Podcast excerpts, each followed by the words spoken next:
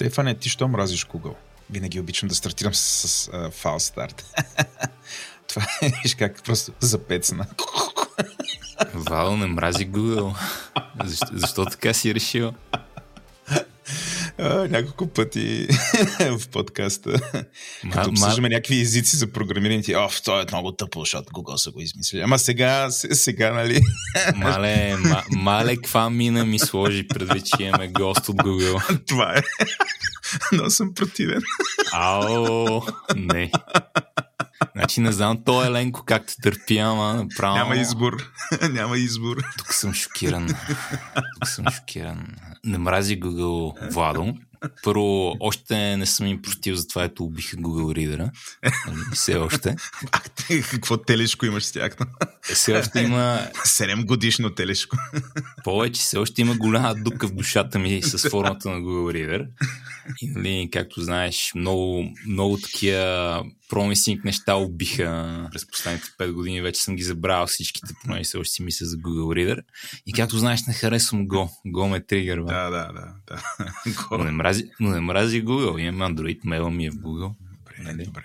Слава Богу, защото ако беше на, на Apple само, може някой от подкастите ни да спре да, да работи при те след някакъв последен апдейт. И това е Мислих си, че такива, такива изпълнения ги правят само някакви треторазрядни компании, но ето и Apple направиха тази работа. Апдейтва се новия iOS и спират или подкаст, Apple Podcast програмата се апдейтва и пат някакви подкасти не работят. Тук хора ни пишат по мейлите. Ако тилда наклона черта не работи при вас, но ни слушате през сайта на Тила на Корона черта, дари слушатели, пробвайте там. За момента единството, което работи от време на време е да спреш да фолуваш подкаста и да го фолунеш наново. Това, предвид, преди, че това вече са старини, когато слушат хората този епизод, мисля, че не е толкова релевантно, но съм убеден, че подкаста няма да работи, защото може аз да не мразя Google, но Apple те мрази тебе, Владо. Обаче, виж, и той е карма. Значи ти се заиграваш с мене и отнасяш малко от Apple. и отнаси малко от Apple. Да. Добре, Вал, ти някой правил ли си вебсайтове? О, всъщност, моята кариера от там почва. Кой е първият веб... Кой е първият вебсайт, който направи? О, мисля, че си направих личен сайт. Сеща се, хората си правиха лични сайтове на HTML. Направих си личен сайт и после, после почнах да правя всякакви сайтове на RC канали, защото съм стар. И едно време RC беше Discord и Facebook и Twitter, беше всичко. И а, първия беше на... Защото бях фен на списание Егоист и а, направих един RC канал, който се казва Егоист. И после му направих сайт. И после това беше тъпо. И така правих канал Поезия и му направих сайт, канал Дюн и му направих сайт, докато не обявиха в едно комьюнити, което се казва BPM, казваше BPM, не обявиха, че си търсят вебмастър и аз станах вебмастър. И в този момент, а, а, понеже още не можех да програмирам, почнах да се уча малко на PHP и преди аз да се науча на PHP Стефане и да спра да правя сайтове, ме харесаха за главен редактор и всъщност кариерата ми зави от човек, който пише код в продукт менеджер и главен редактор и от така имам около 300 веб проекта. А ти правил ли си сайтове, Стефане? един или два пъти, Владо, един или два пъти. в сравнение с моята кариера... В сравнение с твоята кариера не мога да си стъпи на малкия пръст. Бях, бях забрал за термина webmaster. О, да. а, това беше много ретро. В днешно време така викаме на дамата, която прави стени изделия тук в квартала. Так, webmaster, защо? Webmaster. Защото web е много хубав. Лепмастър. Ти виж сега, нещата така са тръгнали, че скоро всички просто ще бъдем пак вебмастери. А, както, както наблюдавахме тук последните 15 години да се роят професии. В смисъл всичко почна от вебмастера. Той правеше всичко, пише съдържание, беше дизайнер, правеше QA, качваше малко, дори с леко системна администрация, качваше нещата през FTP. тук там ме пускаше FTP, малък, малко Apache. Т.е. беше DevOps, беше системен администратор. После, какво се появиха? А, появиха се нали, програмистите, преди ги имаше, появиха се веб програмисти. първите години беше много просто. Имаше HTML, имаше CSS. И най-големият проблем беше това, което го натвориш, дали ще работи на Netscape или само на Internet Explorer. И в някакъв момент на всички му мръзна с Netscape, почнаха да правят само за Internet Explorer 5. Нещата бяха хубави. И после нещата супер се осножиха излезе нов CSS и появиха се JavaScript и всякакви фреймворци. Аз като се занимавах, ти знаеш, на JavaScript, който, доколкото разбирам, ще бъде съществена част от разговора днес, ние го мразехме в червата. Наричахме го нещо, което правиш се такива някакви аплети, ако се сещате. Някакви финти, флюшки, слагаш го и като натиснеш на браузъра и той прави вълнички или някакви такива глупости. И ги мразехме, защото Google не можеше да го индексира това като хората. И дори казвахме никога, никой, никой не прави нищо на JavaScript, защото знанието, което се качва на сайта, няма да може да бъде разбрано от Google, никой няма ти го намира и ще умре проекта и така нататък също дълго време. Между виж какви сме били визионери. Сега цялото знание, дете се качва, всички машини да го точат и тренират езикови модели и хоп, завъртаме цикъла обратно. Виж как завър... стигаме, завъртяхме цикъла и, и цялото знание и за програмирането, и за писането, и за абстрактирането, и за всичко обратно в модела. И сега тия професии почват малко по малко да губят релевантност или поне всичко, което чете в тази посока. Дори ти комбинираш каране на сноуборд с тип learning. Така каза преди малко. Аз ма съм скюр, не съм сноубордист. Не знам, да. Сега пак ли, пак си говорим за чат GPT? Може би не. това е момент ти кажа, че почвам аз да търси кариера като промпт инженер. да, ще станем промпт инженери. Това е. Но яко, добре. Ай, ай, с тия глупости. Дай по същество. По същество. Значи събрали сме се днес с Минко си говорим за веб фреймворци. Минко, здрасти. Здрасти. Минко Гечев, дами и господа. Минко е тък му станал за него една хубава а, съботна утрин някъде из Калифорния. Излязала е сигурно, тичала е джогинг, аз така си ги представям хората.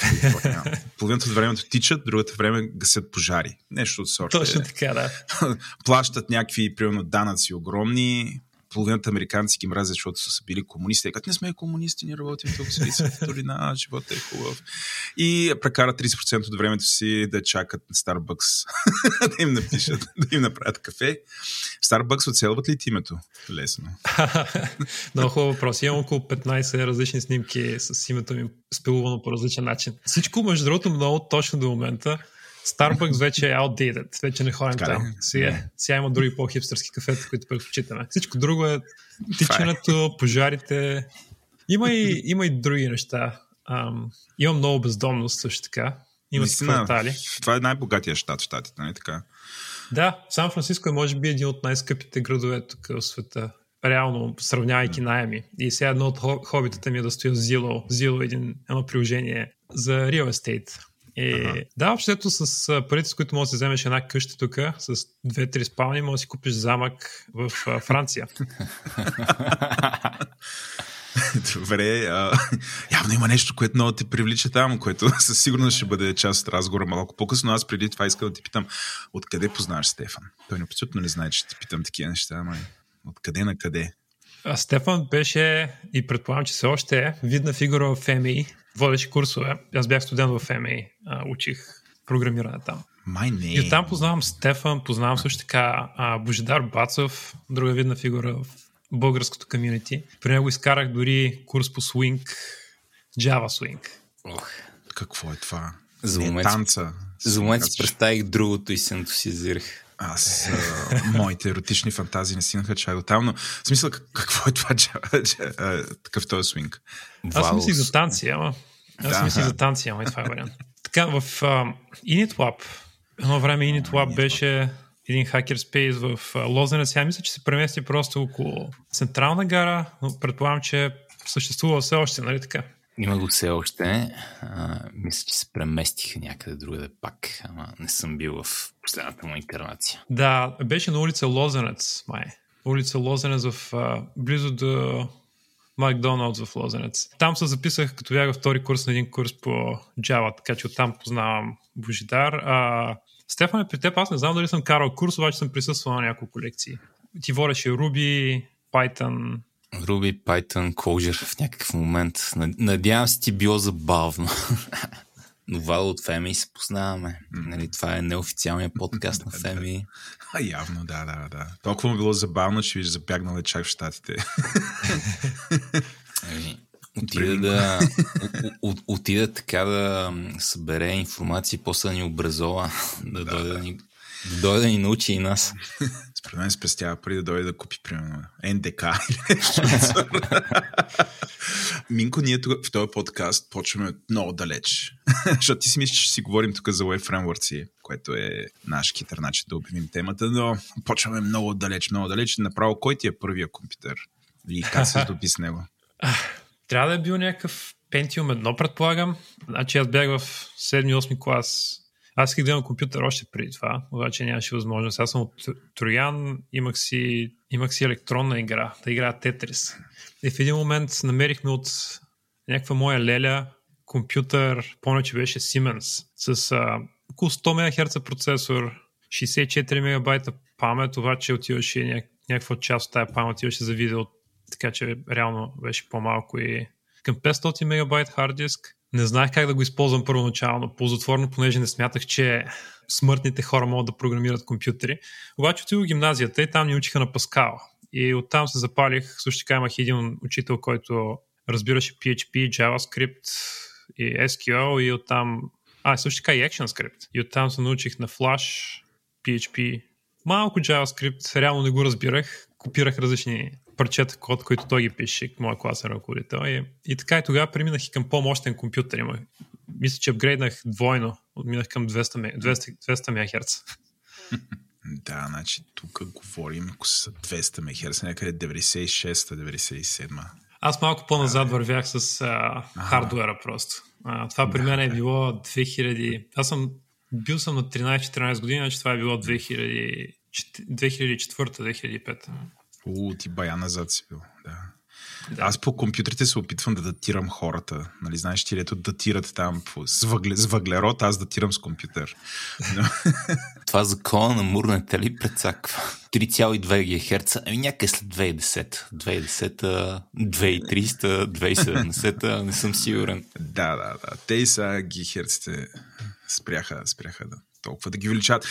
Добре, и ти, каква ти е първата програма? В смисъл, въобще как реши, че ставаш програмист и се запали по това? Имаш ли някаква мисия или да знам, някой там те, на- те тикаше? Да, а, не, никой не ме тикаше. В един момент видях, че мога да пиша програми на компютъра и се вманиачих се буквално. не спях, понеже бях толкова въодушевен, че мога да направя нещо от нищото. И си спомням, че първата програма точно, не мога да си спомня, най-вероятно съм събирал някакви числа на Паскал. И после понаучих малко Visual Basic, пишех някакви игрички. Много се бях въодушевил покрай веб програмиране, където си имам наричах, наричахме ги трислойни, Java, трислойни веб приложения. Много интересни термини от а, тинейджърските ми години тук се появяват. От състезанията по програмиране early 2000s. Едно от първите приложения, които написах така малко по-реално, беше CMS, който използвахме за вебсайт на училището, използвах също така и за едно състезание по веб програмиране, където направих система за наблюдение за местния кръжок по астрономия, понеже се занимавах с астрономия. За малко стана астроном. Ако не знаех, че мога да програмирам, ще стана най-вероятно или астроном, или полицай. Така че. А, и да, писах доста код произвеждах. Повече код, отколкото пиша сега в момента, по всяка вероятност. Нали, най-вероятно пишех толкова много код, защото не беше най-приспозваем и трябваше и просто го местих от едно място на друго, ама бях доста продуктивен в гимназията. Като напусна тази гимназия, къде почна да бачкаш? Или отиде в университета, очевидно. Отидох в ФМИ, там... Попадна на Стефан. Ами, мисля, че, мисля, че нещо такова стана. Мал, малко по-късно, може би втора, трета година попаднах на Стефан. За Стефан учих от един мой колега от университета, който беше завършил ТУЕС. Ох. Нали, нали ТУЕС, да. То е да. Какво е това? И той а, щеше да ти гледа една твоя лекция. Маля, върнаме много години назад. Помня, че ходихме да ядем банички около семинарията и Кирил, моят приятел Кирил, ми каза, че ще, че ще гледа твоя лекция на OpenFest, където ще говори за MongoDB. О, това, това отдавна е било. И аз а, и оттам предполагам, значи покрай Стефан съм научил кой си. А, покрай Кирил, sorry. Покрай Извинявай. Кирил, да. Това нашия общ приятел Кирил, Кирил Гото ли е? Или, или беше друг Кирил? Друг Кирил е. друг Кирил. Той е... А... а, сетих се, сетих се, сетих се, да. Аз пък Вал ти кажа, че от Минко съм научил за две неща, които много хваля последните, последните епизоди, даже всички епизоди, Visual Studio Code и TypeScript. Окей. Okay. Хвана го там преди някакви години да ми обяснява какво става в модерното веб програмиране, защото аз бях назад си бях Минко, помага и тук искам да разбера какво става. И той вика, еми, първо си качваш Visual Studio Code и после пишеш нали, на TypeScript. Аз е, ама наистина ли? Той да, е, много е яко. Аз бях, не ти вярвам. Той, какво ти искаш пре, нали? Обаче после ги пробвах така и верно много якото. Той, той, той ме хлъзна. Той е така основният контрибютор да се хлъзна. Ти ли си този? Посия зранцето. да, интересно, че Visual Studio Code го прави Ерик Гама от книжката за дизайн паттерните. Това не го знаех. Верно ли? Да, да. Той е лид на проект. Това не го знаех. Значи, Владо, дизайн патърн с една книжка. Чул ли си я някога? А, сигурно в, да знам, в епизода за TypeScript. Да, добре. Добър опит. Дека теме. Мене съм... А... Или сигурно си я казвал тук, ама ти толкова неща. Не, тя, тя, тя, тя, е много интересна книжка с много такава противоречива история. А, нали, много хора ще ти кажат, много добра книга, много хора ще ти кажат, много гадна книга, само на, само на лошо учи младите и, аз, и аз много обичам такива неща, които са много противоречиви. Хем има яки работи в тях, хем има лоши работи в тях. Но не знаех, че Ери, е, Ерих, Ерик, аз не знам как Гама е навързан с VS Code. Това е много яко. Да, сега, сега, сега просто трябва да отида да отворя къл на VS Code и да видя колко дизайн патърна има вътре. Беше интересно. Веднъж отворих някакъв pull request. Това преди още да се присъединя към Google. Отворих някакъв pull request към VS Code или към някакъв плагин и в GitHub си комуникирах с Ерик Гама. И интересен момент. Найс. Nice. Как стигна въобще до Angular, твоето пътешествие? Също сега кажи малко за него. Като бях в MA четвърта година, преди това имах а, други работи. Работих по един, една компонентна библиотека с back in the day, с jQuery. И в последствие отидох в VMware за няколко за, всъщност за 6 месеца, нещо така за стаж, а, където направих един много интересен проект, където показвахме Java плети в HTML5 браузър без Java Runtime Environment. Много интересно беше. Обаче в един момент трябваше да реша какво ще правя. А, понеже не, стажа ми хареса, обаче след това проектите, които ми предлагаха, не бяха най-интересните. Аз исках много да пиша JavaScript по някаква причина. Спомням си дилемите ми тогава. Исках, а, много се впечатлях от Object-Oriented Design и си мислих как това ще се впише в JavaScript, като тогава дори нямахме класове, имахме едно прототипно наследяване с едни обекти и всеки се опитваше да, да вкара тия дизайн патърни в JavaScript, всичко изглеждаше толкова фалшиво. Това ми беше голямата дилема на early 20s. Какво да правя с езика за програмиране, който използвам, който не се вписва много добре в а, шаблоните, които съм научил. И така да завърших, приключих с VMware и се чуих какво ще правя сега. И получих коментар в блога си на една статия, която написах за функционално програмиране с JavaScript. Някой ми написа, ами аз правя стартъп в Силициевата долина, искаш да дойдеш при нас. И аз викам, нали, точно така се случва. Точно в коментара в WordPress блога ми някой ще ме покани да работя в Силициевата долина. И той човек ми казва, ми, аз викам, добре, аз се чуем по скайп. Чухме се по скайп. Той ми казва ми, добре, почваме от 1 април. И така, почнахме да работим заедно. Евентуално той ми каза, избери си фреймворк, в който да правим. Трябва да направя, трябваше да направя едно приложение за ученици, за деца да учат математика и направих ресърч какъв фреймворк да избера. Тогава изборите бяха между Ember, Backbone и AngularJS. И аз избрах AngularJS, понеже най-при сърце ми идваше с обектно ориентиране си дизайн и dependency injection. И така започнах да се занимавам с Angular. Да. Последствие започнах да пиша блог постове за Angular, намерих възможност, видях, че като за доста напреднал JavaScript фреймворк нямаше достатъчно разписани добри практики за разработката и написах един AngularJS Style Guide, който стана популярен. Преведоха го хората на много езици. Има ли го? Там... Смисъл, че не го има онлайн, ама как да го... Е, тия дет ни слушат. А, да, в GitHub ми. Той вече е outdated. Сега вече имаме Angular, който е друга технология. Mm. github.com slash mgetchev и там ще ми намерят проектите. AngularJS Style Guide може би съм го разкарал вече, понеже вече не е релевантен. И да, започнах да работя по различни проекти свободно си време по Angular. В течение на времето написах една книга за Angular, написах един тул за статичен код анализ на Angular приложения, който Google почнаха да го използват и ме поканиха на работа. Аз си правих стартъпа между време, така че нали, не започнах работа в Google. Казах им, че много се интересувам, обаче не в момента. И като продавахме стартъпа, минах към минах интервюста в Google и почнах работа там. Това ми е накратко пътя към Angular екипа. Добре, значи от това разбираме, че си много навътре в Angular и сега първия въпрос, който най- най-вече има историческо значение, но все пак искам ти го задам. Това по беше историята с AngularJS и Angular просто. Какво стана? Защо толкова много се разви AngularJS? То тогава май беше Angular 1, след това решиха да правят Angular 2, беше тотално различно, след това решиха да объркат целия свят като кръстите едното Angular, другото AngularJS и накрая, накрая въпреки че казваха ха, в типичен гугълски стил, никога няма да убием Angular 1, убих Angular 1. Да, аз между другото убих Angular, AngularJS а, няколко, ти го уби. месеца. Лично да, ти го уби. Ами аз трябваше да го убия, да. Всички хора, които почнаха да постепенно да го убиват, те си тръгнаха и бях, и реално останах аз като човек, който трябва да го убие. А, обаче намерихме... Чакай, чакай, начин... чакай, чакай. В, в, в, какво се, в какво се изразяваше убийството? Трил го е бит по бит от гит.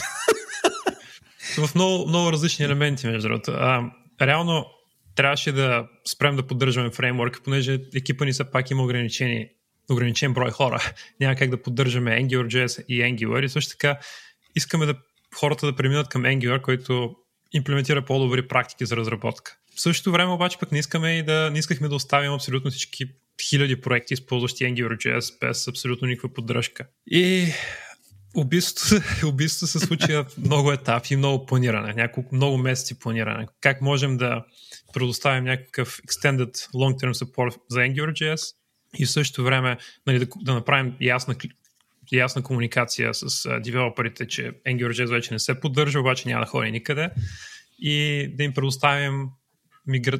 migration path към Angular. И да, трябваше общо да ги решим тези неща. Как точно ще се случат.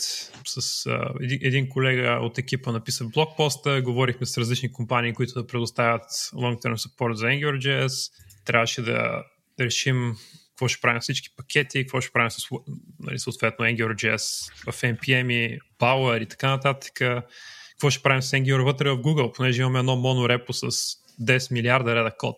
10 милиарда бяха последно, сега може, може да се повече. И от тези 10 милиарда реда код, малка част е Angular, обаче това пак, AngularJS, обаче това пак са няколко десетки милиона реда код AngularJS, който нали, все, все още е в продъкшн някъде във вътрешни приложения, които използваме в компанията. Примерно а, менюста на кафетериите ни ще спра да работите, ако изтрием Angular от монорепото. Ще, ще стане хаос. Според мен, те ще, твоите колеги ще намерят, те ще кажат, кой го спя. това ти е най-големия риск. Според мен всичко, това те е мотивирало и тебе и екипа да направите най-плавна миграция, защото ще спре кафето. А някой не го ли форкна, след като му спряхте саппорт, защото нали, така работи open source. AngularJS е под мит лиценз, като гледам, т.е. няма никакви проблеми. Да, да, а, това е вариант. А, има хора, които го форкнаха, обаче големи корпорации, които го използват също така, те отговарят на някакви по-стрикни правила и ако използват неподдържан софтуер, могат да бъдат осъдени. Ага. И трябваше да намерим вариант да ги поддържаме и тях, да, им, да ги подкрепим по някакъв начин. И реално Google не, не предоставя тази поддръжка за тях, но чрез third-party vendor с, с различни партньори успяхме да, да намерим път напред. Ако трябва да го обобщиш, какъв беше фундаменталният проблем в AngularJS, който ви накара да го пренаправите, да го изхвърлите и да минете на Angular? Бе да му теглите да. ножа. Използвай такива термини. Да, общо когато, когато се взимат решения, въпреки че искаме въпреки че реално, когато комуникираме решенията, абсолютно всичко изглежда рационално и логично, често има и нерационални решения. В случая с Angular имаме изключително рационална обосновка за това какво се случи, а, но също така и бе, евентуално е възможно и плавно еволюиране на AngularJS което решихме да, да не го направим поради редица причини. Може би най-големият проблем на AngularJS беше, че не беше създаден за скела, за мащаба на веб приложенията, които разработваме в момента. А, няма ще дори добър съпорт за lazy loading.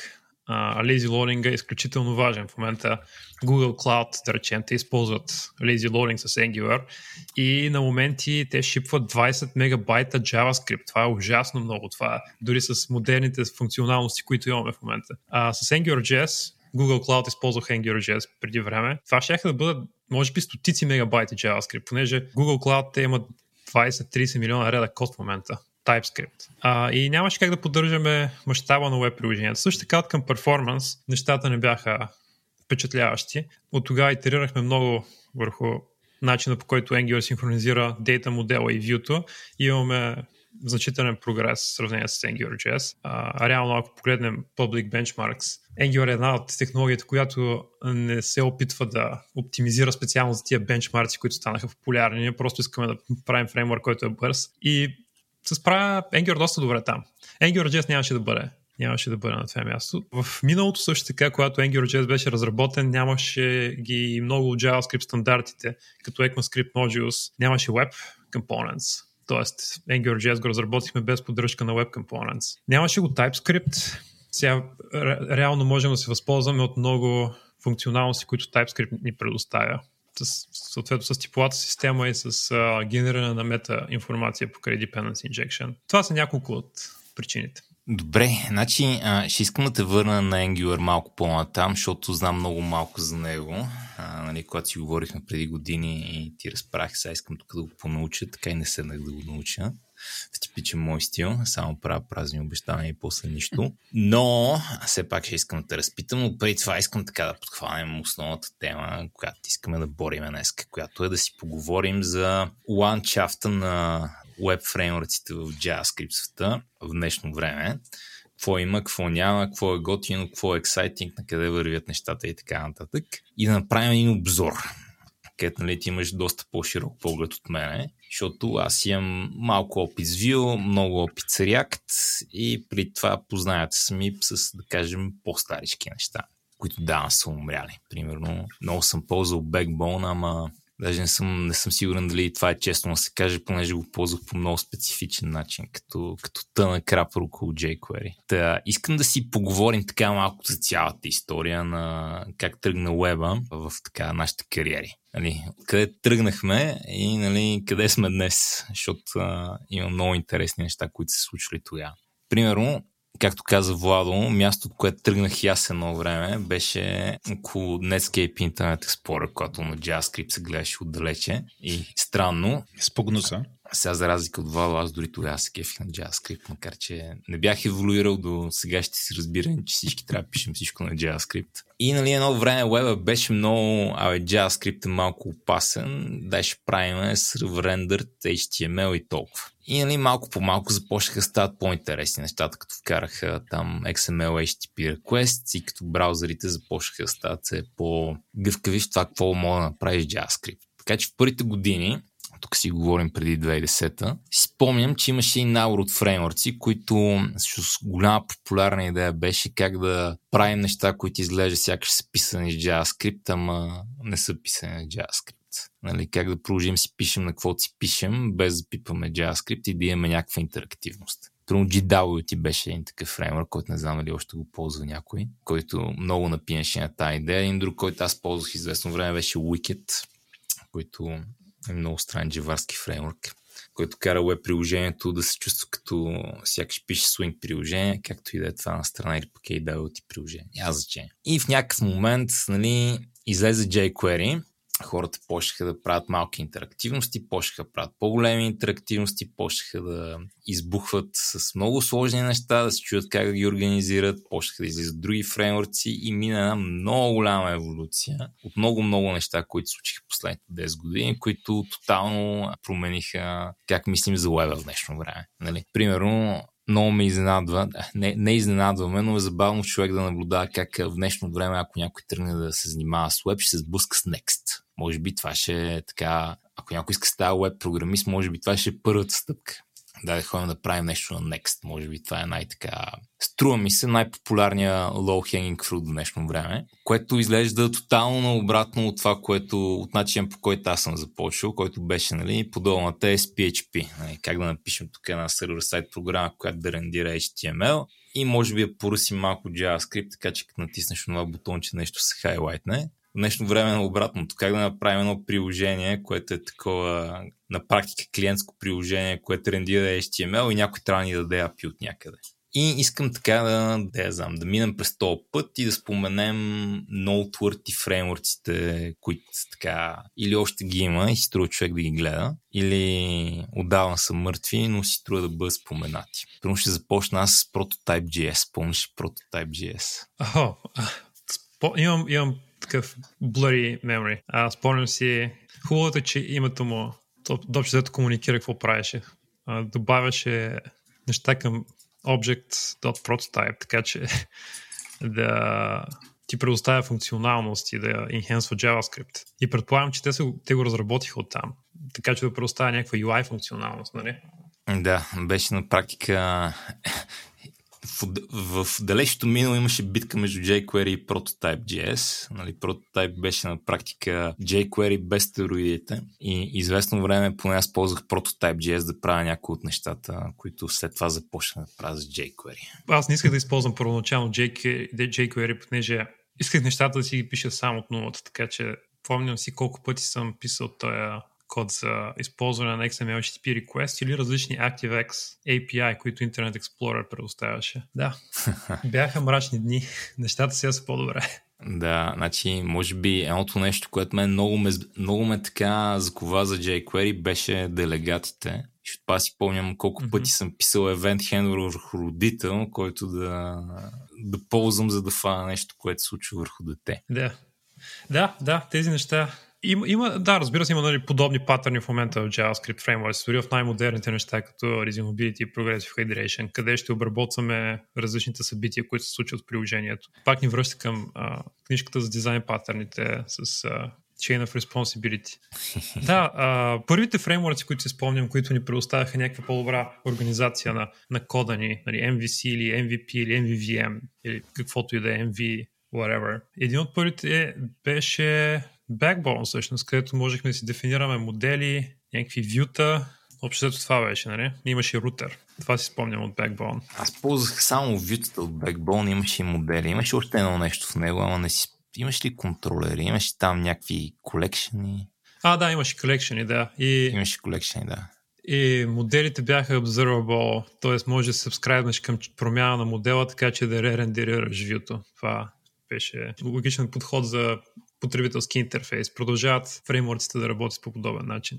Само, че шаблоните сега се наричат по по-различен начин. Също така, както а, споменах по-рано, когато си говорихме, паметта в JavaScript комьюнитито е кратка и има някои неща, които се реинвентват а, от 70-те години концепции, които сега имат просто нови имена. И всеки 5-10 години се приименоват и са нещо ново. За мен Backbone беше много голям такъв геймченджер по няколко причини. Първо, отново, в Backbone най-често ползвах Vue. Примерно почти убеден съм, че никога не съм писал колекция и съм писал някакво модел, но правих всичко на Vue.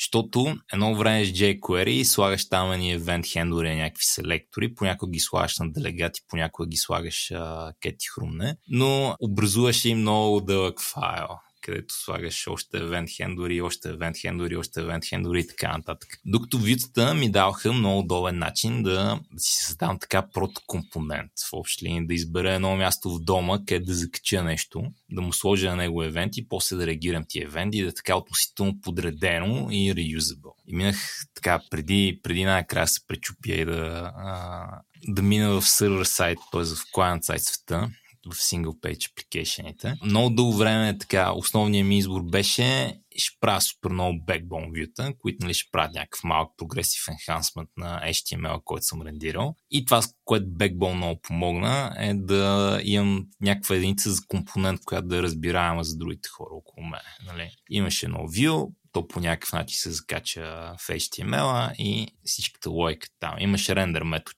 което се вика след всеки евент в общия случай и стане някакъв евент, той променя нещо и вика рендер метода и рендер метода там ходи и пише jQuery селектор и променя някакви работи или рендира там един мусташ темплейт.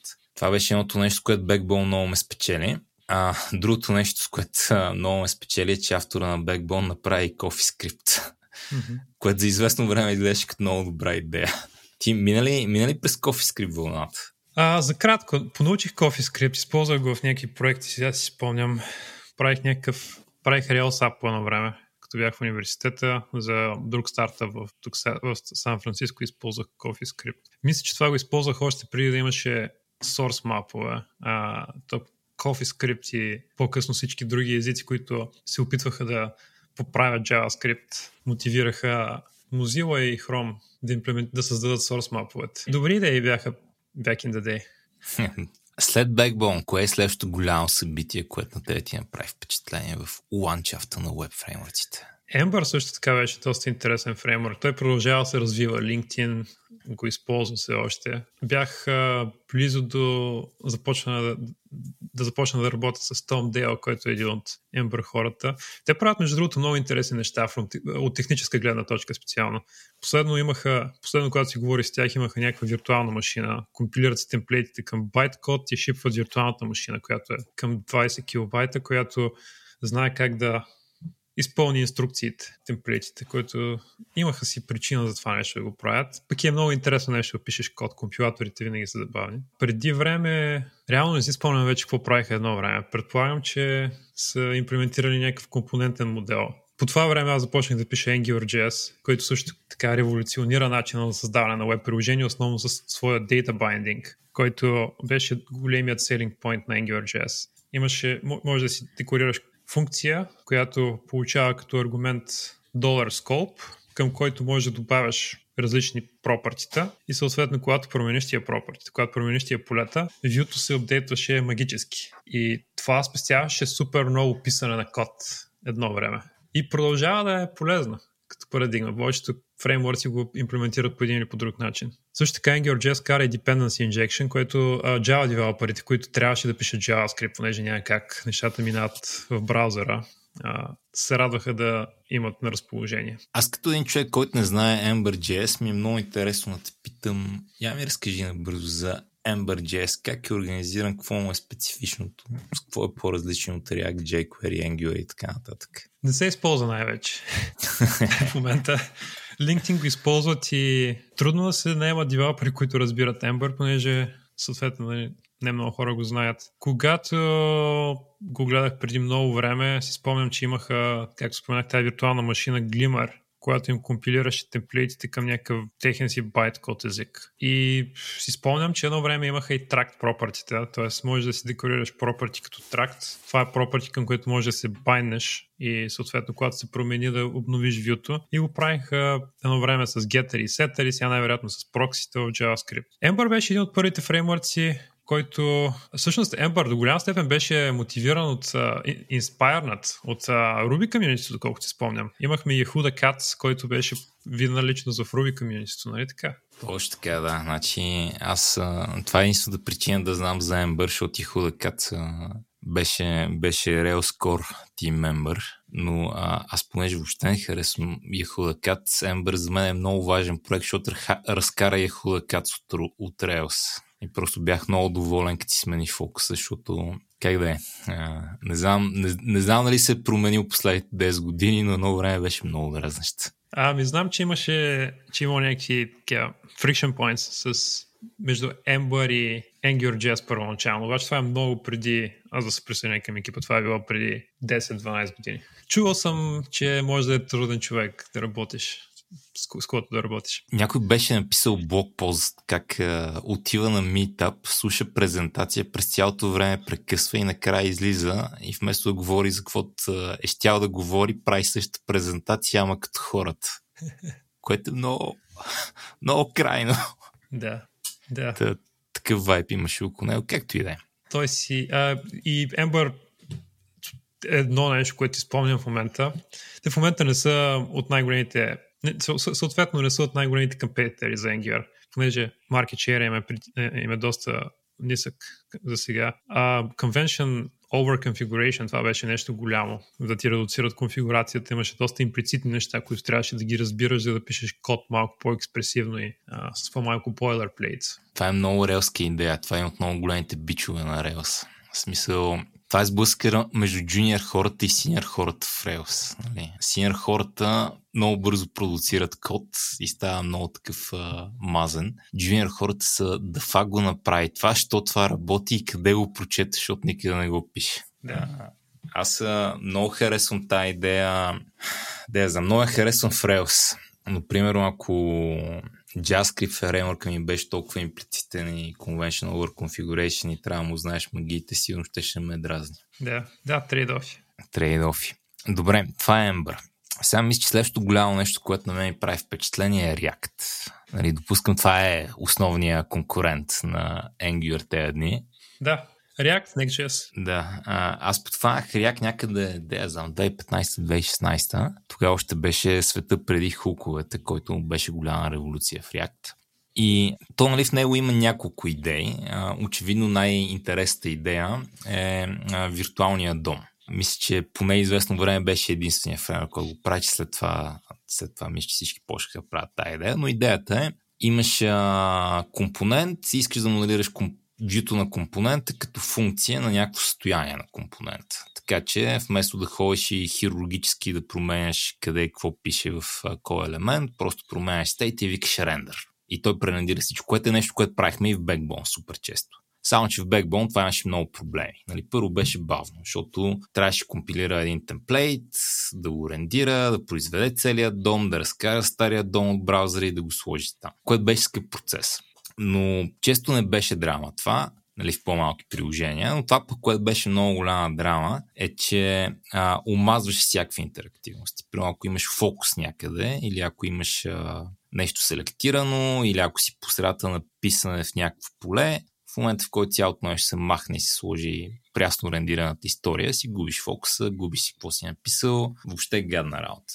И затова, нали, Backbone компонентите, които писахме, бяха два вида. Такива, които пререндират целия HTML и такива, които а, пипат по-хирургически, за да не стане този ефект. Това, което React беше много революционно за мен е, знаете ли какво хора, това може да се реши с програмиране. Си пишете рендер метод, ама той няма да рендира истински HTML, ми ще рендира един виртуален дом и след това ние ще го сравняваме с предишния рендиран виртуален дом и ще променяме в дома само това, което се е променило наистина. А, и тогава помня, писахме косове, които имаха рендер метод, имаха this.state, имаха this.props, имаха какво ли не. Но това много добута нещата до там, където наистина исках да бъдат, именно нали, тия наченки на функционално програмиране където вюто е просто функция на нещо, стейтове, пропсове, няма значение и променяш тия неща и рендирането се оправя само. Помня, че през това време беше големия дебат между това и two-way data binding на AngularJS тогава. Нали, React не беше... Ние, бяха, ние нямаме two-way data binding, имаме one-way data flow. И се говореше за редуксо, не за фук се говореше, имаше някакви много сложни диаграми на някакви кръгчета, които се въртяха по някакви кутийки за да обясним как минават данните навсякъде. Докато Angular нали, беше някакво по-магическо, имаше, т.е. AngularJS беше някакво по-магическо, имаше ети тук една форма ети тук един клас и нали, стоиността в формата и стоиността в класа магически са едни и същи, като промениш едната, се променя другата. Това беше по AngularJS времената. Но нали, тук си говорим за React преди да вкарат хуковете. Какво беше положението с Angular тогава? Какво беше интересно нещо на, на Angular? Защо, какво беше така selling point?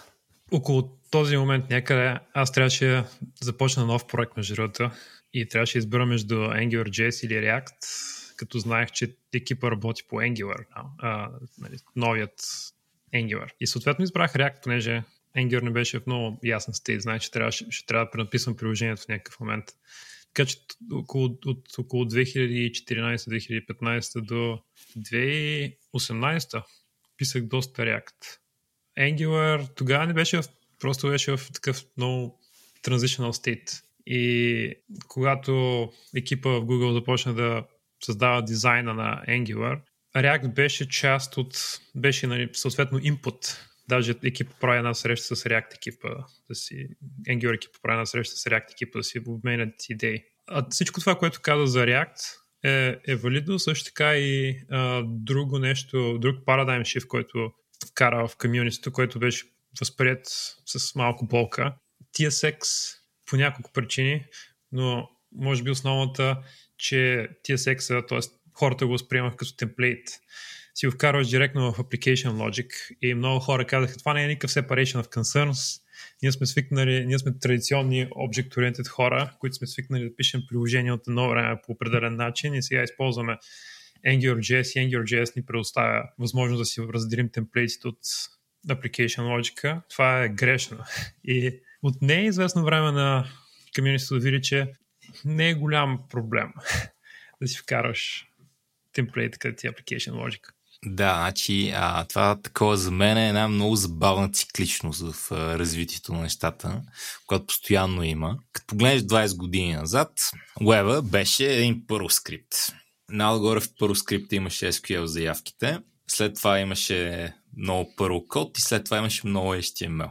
И това бяха повечето страници и едно такова голямо местене, бутане, обектно ориентирано, separation of concerns, ще имаме вюта, няма да ембедваме в тях езика, на който пишем, ще имаме орамъта, логиката ни ще бъде отделена някъде, въобще всичко се разсоява. 20 години по-късно отваряше и модерен такъв React проект.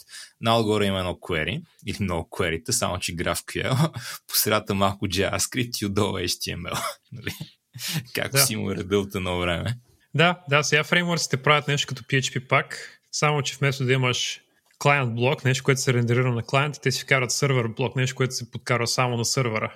Това го правят и React, и Quick, друг фреймворк. Така е, около 2016 година някъде Angular продължи да се развива. 2016 година, септември месец в Mountain View екипа направи релиз на фреймворка. Аз а, бях там и бях а, развълнуван да видя какво ще случи. Angular вкара компилатор, което беше така иновация. А, темплейтите на фреймворка се компилират до, до JavaScript инструкции, които се изпълняват нали, ефективно. Също така Angular екипа вкара много ресурси да направи кода мономорфичен, което означава, че е по-добър за оптимизация от JavaScript виртуалната машина. Тоест Angular екипа се фокусира изключително много върху runtime performance. И до известна степен това беше разумно решение, понеже виртуалният дом предоставя много, много чист ментал модел, обаче същото време има някакъв оверхед. Всеки път трябва да създаваш цял, целият този виртуален дом или част от него. И съответно консумира повече памет, тъй като това нещо трябва да съществува непрекъснато в браузъра и трябва рендеринг, рендеринга да се случва непрекъснато. Също така трябва да се направи този reconciliation на, на дома, да видиш какво се е променило в виртуалния дом, за да промениш реално браузъра, нали, стилове в браузъра или дом дървото. А Angular вместо да използва този модел, се фокусираше върху проверка на какво точно се е променило в view в изгледа, за да може да обнови точно тази част, вместо да му се налага да рендерира всичко. И съответно предоставя и различен ментален модел по този начин. Друга основна разлика между Angular и React в този момент а, беше, че React нямаше така наречения фреймворк. Не идваш с Batteries included, идваш просто с този view, с метод за разработка на компоненти. А Angular предоставяше фреймворк, който ти предоставя, разрешава да създаваш компоненти. Също така с CLI, който следва AngularJS, не AngularJS, а Angular Style, Style Guide. Също така с имплементация на материал компоненти, и така нататък.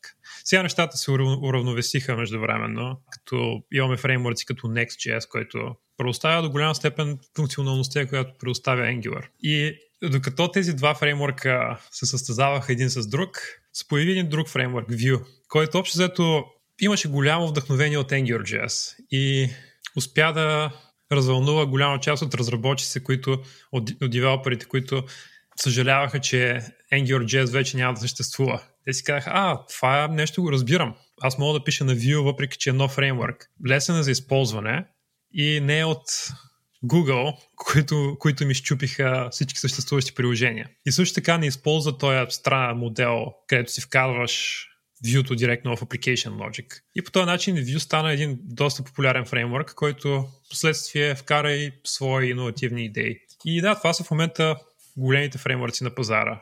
Angular, React и Vue. Добре, дай си поговорим малко за тях, дай да ги посравним малко, да видим как правят нещата по един и същи начин и по различен начин. И дай се опитаме да ги сравним и с а, далеч по-баналния начин да правим веб, който, който поне на мен ми е, не знам нали да кажа любим, но е нещо, което а, не искам да такова. Което нали, винаги консидервам, като тръгна да правя каквото идея, именно просто си рендираш HTML на сървъра, сякаш е при 20 години, като нали, мога да сложиш някакви финтифлюшки. Конкретно в моят случай това ще рече Rails и Hotwire. И нали, докато далеч не се опитвам да кажа, че Hotwire е някакъв мега популярен, не е. Е просто един нейбър на философията, дай вместо да правим всичко в клиента, да правим неща на сървъра, което нали, в някои случаи е доста валиден подход, в някои случаи е по-оптимален подход от другия. И дай си поговорим сега малко за тия неща. Откъде я започнем? Да, започнем малко с React, защото това ми е познато и след това да минем към Angular. Значи, нали, големите развития в React последните години бяха нещата покрай хуковете. Това, което хуковете даваха на, на React, е, че като правиш компонент, вместо да пишеш а, цял клас с няколко метода, мога просто направиш една функция, която изглежда всяки взима някакви неща и връща HTML. И намериха начин да понеже не искаха да ползват дис никъде, намериха начин да хендълнат къде ти седи стейта, който трябва да е пресистента между тия викания на функцията, защото нали, функцията все пак е по концепция функция, а не нещо с стейт. И това с което е много, много опитен хак. Първият път, като го видях, бях каква е тази глупост, никой няма го сване това. После като го ползвах малко бях и колко е яко. В момента като гледам някои хора как не сващат, защо хукуете не се нареждат, съм нали? тук трябва много линтинг, за, за да не се спъне някой наравно. Но цялото нещо резултира към и много голям simplification. В общи линии стана доста простичко, се ползва React. Сега, нали, има го този момент, че не идва с с encoder, тази React сам по себе си е просто Vue ако искаш, или градивен компонент да си направиш каквото искаш. Мен това е нещо, което ме привличаше, защото докато на сървъра ми харесва да имам всичко, в клиента много често нещата, върху които работи всички водят към различни посоки. И просто няма такова нещо като Rails а, на, в клиента, което на мен ще, ще ми допадне исторически. Просто винаги искам да направя най-тунинговото нещо в клиента и това да имам съставни градивни компоненти някакси работи малко по-добре за мен. Което и много ми съвпада с вайба на поне Node.js Community, където нали, всичко е ей ви тук хиляда неща, открите как си ги сгубите. Като разбира се, нали, големия приятел на React е и Next, което аз ще опиша по глупав начин, ти ще ме коригираш, защото не съм си играл толкова с Next, но да кажем React с батериите. Нали? Е, React може да го гледаме просто като ей тук е инструмент да рендираме HTML динамично, Next е ей тук е един фреймворк, който има Convention over Configuration, с който мога да правиш много хавици, който нали, ти показва как си организираш React приложението, ако не си сигурен и който ти дава сервер-сайт рендеринг, ако това искаш. Мисля, сме правили епизод за React и допускам, че всички, които са стигнали от тук, са слушали онзи епизод, така че мисля, няма нужда да казваме твърде много за React. Кажи ми сега за Angular. Как Angular е по-различен? Всъщност, започти от малко по-далече. При че никога не съм ползвал Angular. Дай ми някаква, някаква идея как е организиран, какво има в него, какви са му основните градивни компоненти, как ги ползвам, колко е conventional over configuration, как се различава с React, примерно, защото това е нещо, което разбирам, как прави темплейти, как прави бизнес логика, дали ми нещо за бизнес логика или си я пише както аз си знам и така нататък. Да, в Angular екипа имаме няколко подекипа и те, те са разделени на базата на това какви проекти разработват. Имаме си фреймворк екипа, който разработва Angular фреймворка. Фреймворк предоставя примитиви за разработка на компоненти, подобно на React. Примерно декораторите, които в момента съществуват в JavaScript. Angular екипа вкара пропозал на TC39, стандартизационният комитет и сега вече 5 години по-късно ги вкарахме в езика. Имаме си също така и директиви. Това е нещо, което го няма в React. Аз, между другото, също харесвам такъв минималистичен подход. Аз харесвам фреймворци и технологии, където всичко е, различните концепции са ортогонални, няма, няма пресичащи си концепции, някои неща, които можеш да ги правиш по стотици начини. Това е, между другото, причина, поради която аз харесвам Go и не харесвам чак толкова много Ruby и Perl. защото, защото има, имаш хиляди начини, по които можеш да, разреш, да, решиш един и същи проблем. Angular по тази причина, между другото, философски ми харесва повече React, отколкото Angular, въпреки че работя по Angular. Но моят екип и съответно девелоперите, с които, разработ... с които работим, които използват фреймворците, ми казват как греша, тъй като директивите изглеждат, че са доста полезна концепция, която директивите са нещо като компоненти без вюта, без темплейти, без TSX. Може да закачиш behavior към някакъв елемент. Този елемент може да бъде просто HTML елемент или може да бъде компонент. Може да декорираш, да, да декорираш конкретни компоненти, без да ти се налага да ги рапваш по начина, в който, по който би го направил това нещо в React и да влезнеш в тая днесната конструкция, където имаш десетки нива. Така, значи споменах компоненти, споменах директиви. Също така Angular предоставя и възможност за записане на по-тестваем код чрез по-тестваем в сравнение с какво? За тестваем код, нека го наречем така. Чрез Dependency Injection, което в React доста наподобява контекстите, които получаваш там, където можеш да декорираш провайдери, което Общото това е Dependency Injection, наречен по по-различен начин, нали, кратка памет в JavaScript общността. И това са основните концепции. Ако искаш да създадеш някакъв темплейт, нали, view, пишеш HTML и чрез този HTML в този HTML съответно можеш да вкараш различни компоненти и директиви.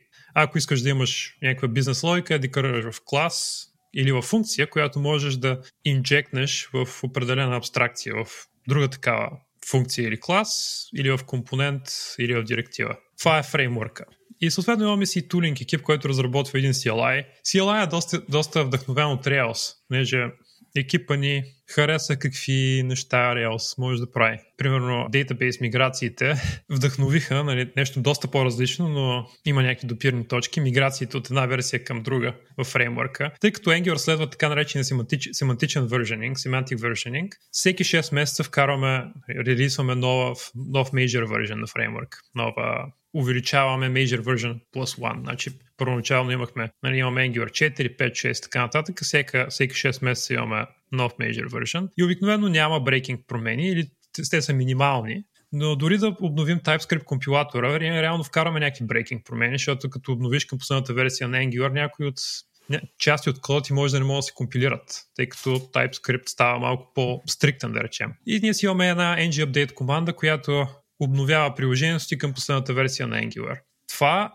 на мен е една от любимите функционалности, тъй като веб стандартите еволюират, фреймворците еволюират, като цяло изискванията на веб приложенията еволюират. Това ни позволява всеки 6 месеца да видим кои API на Angular не са толкова често използвани и да ги разкараме.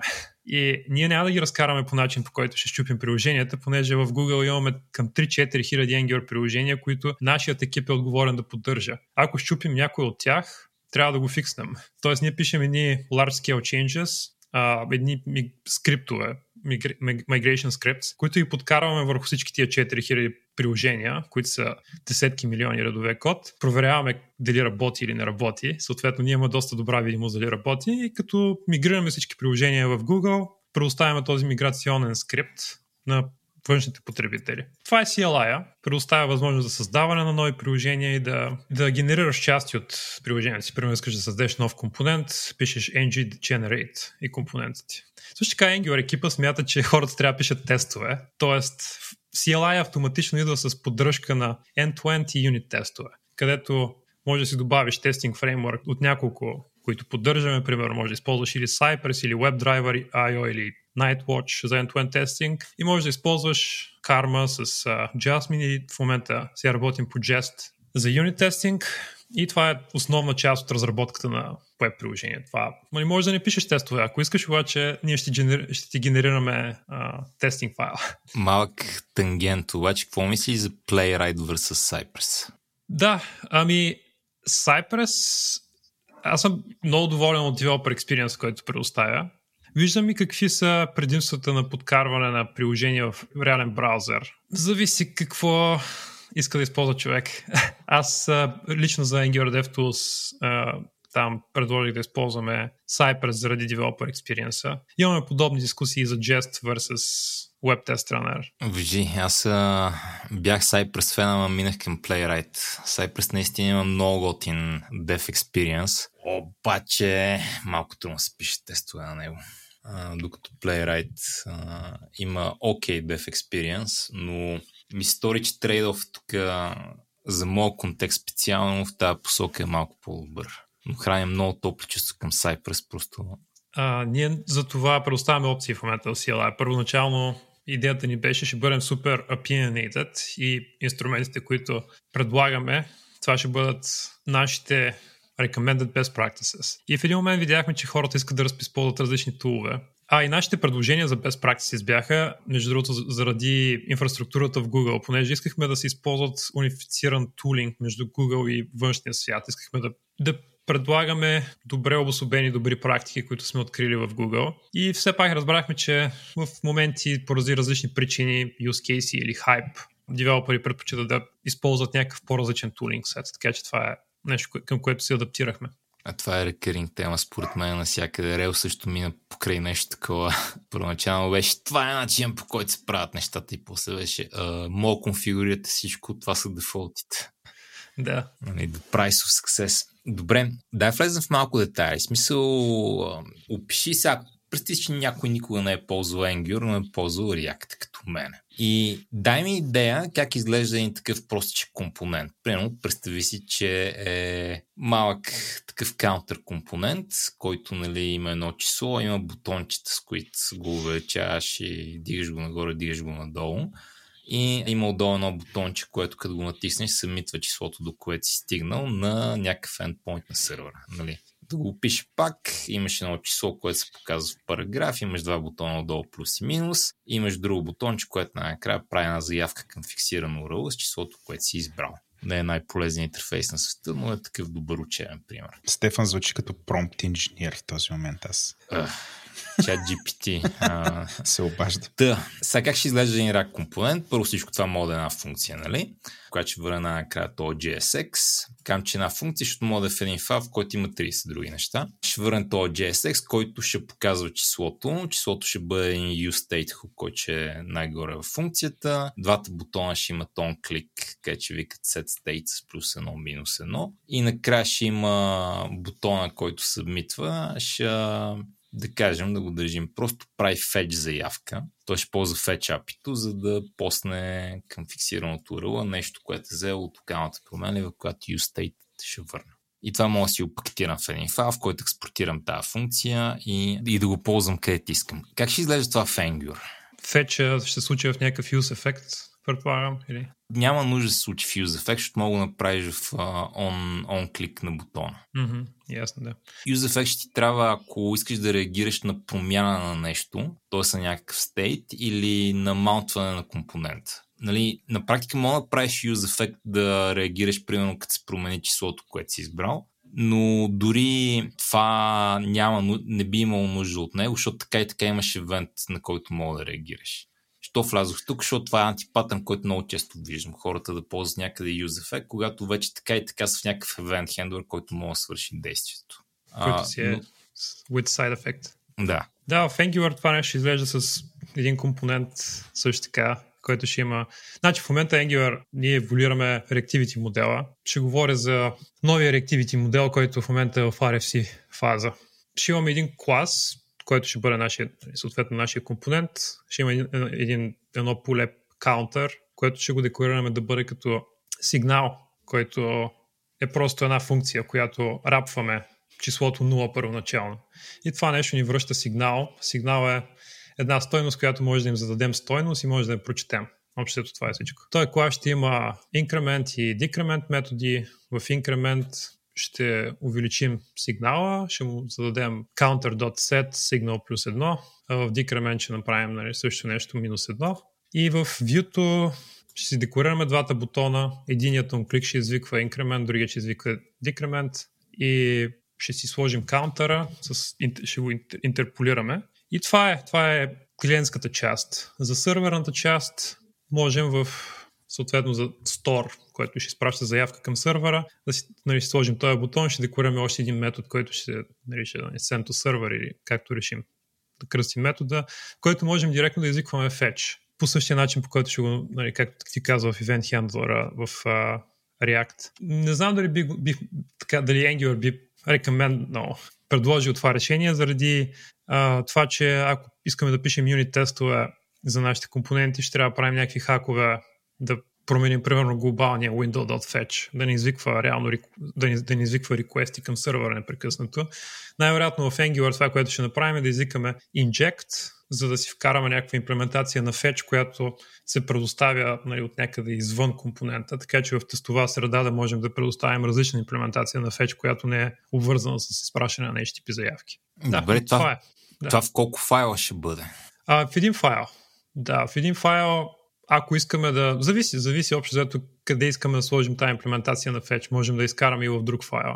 Можем да си я държим и в същия файл. Често нали, в React, ако искаш да, да рендерираш приложението, можеш да използваш React, React Render, нали така, с uh, counter. В Angular имаш uh, сега Bootstrap Application, където задаваш компонент и този компонент си има селектор, който селектор ще мачне някакъв елемент в индекса HTML. Разликата е, че ще бъде TypeScript в, в uh, Angular случая, няма да бъде JavaScript.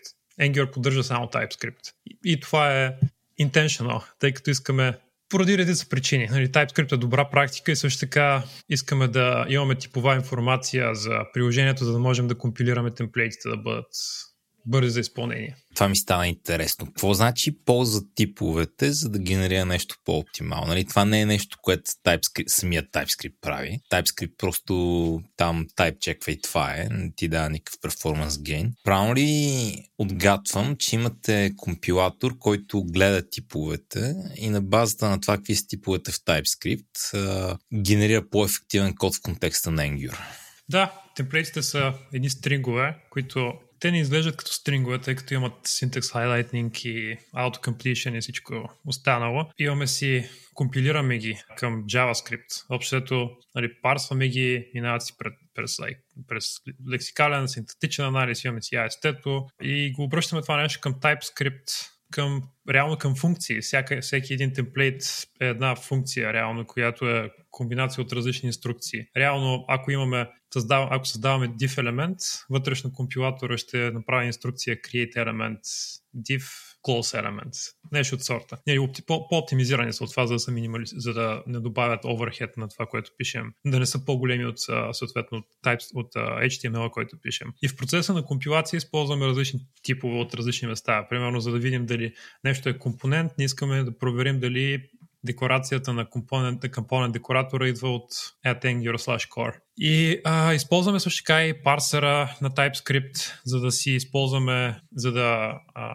обходим AST-то, нали, абстрактното синтетично дърво на, на, на компонентния файл, да трансформираме кода към нещо малко по-различно. И в процеса на компилация създаваме source мапове, така че когато дебъгват реално девелоперите в браузъра си, те виждат кода, който са създали, не кода, който Angular компилатора е пренаписал за тях. А, аз споменах също така и Monomorphic Code по-рано.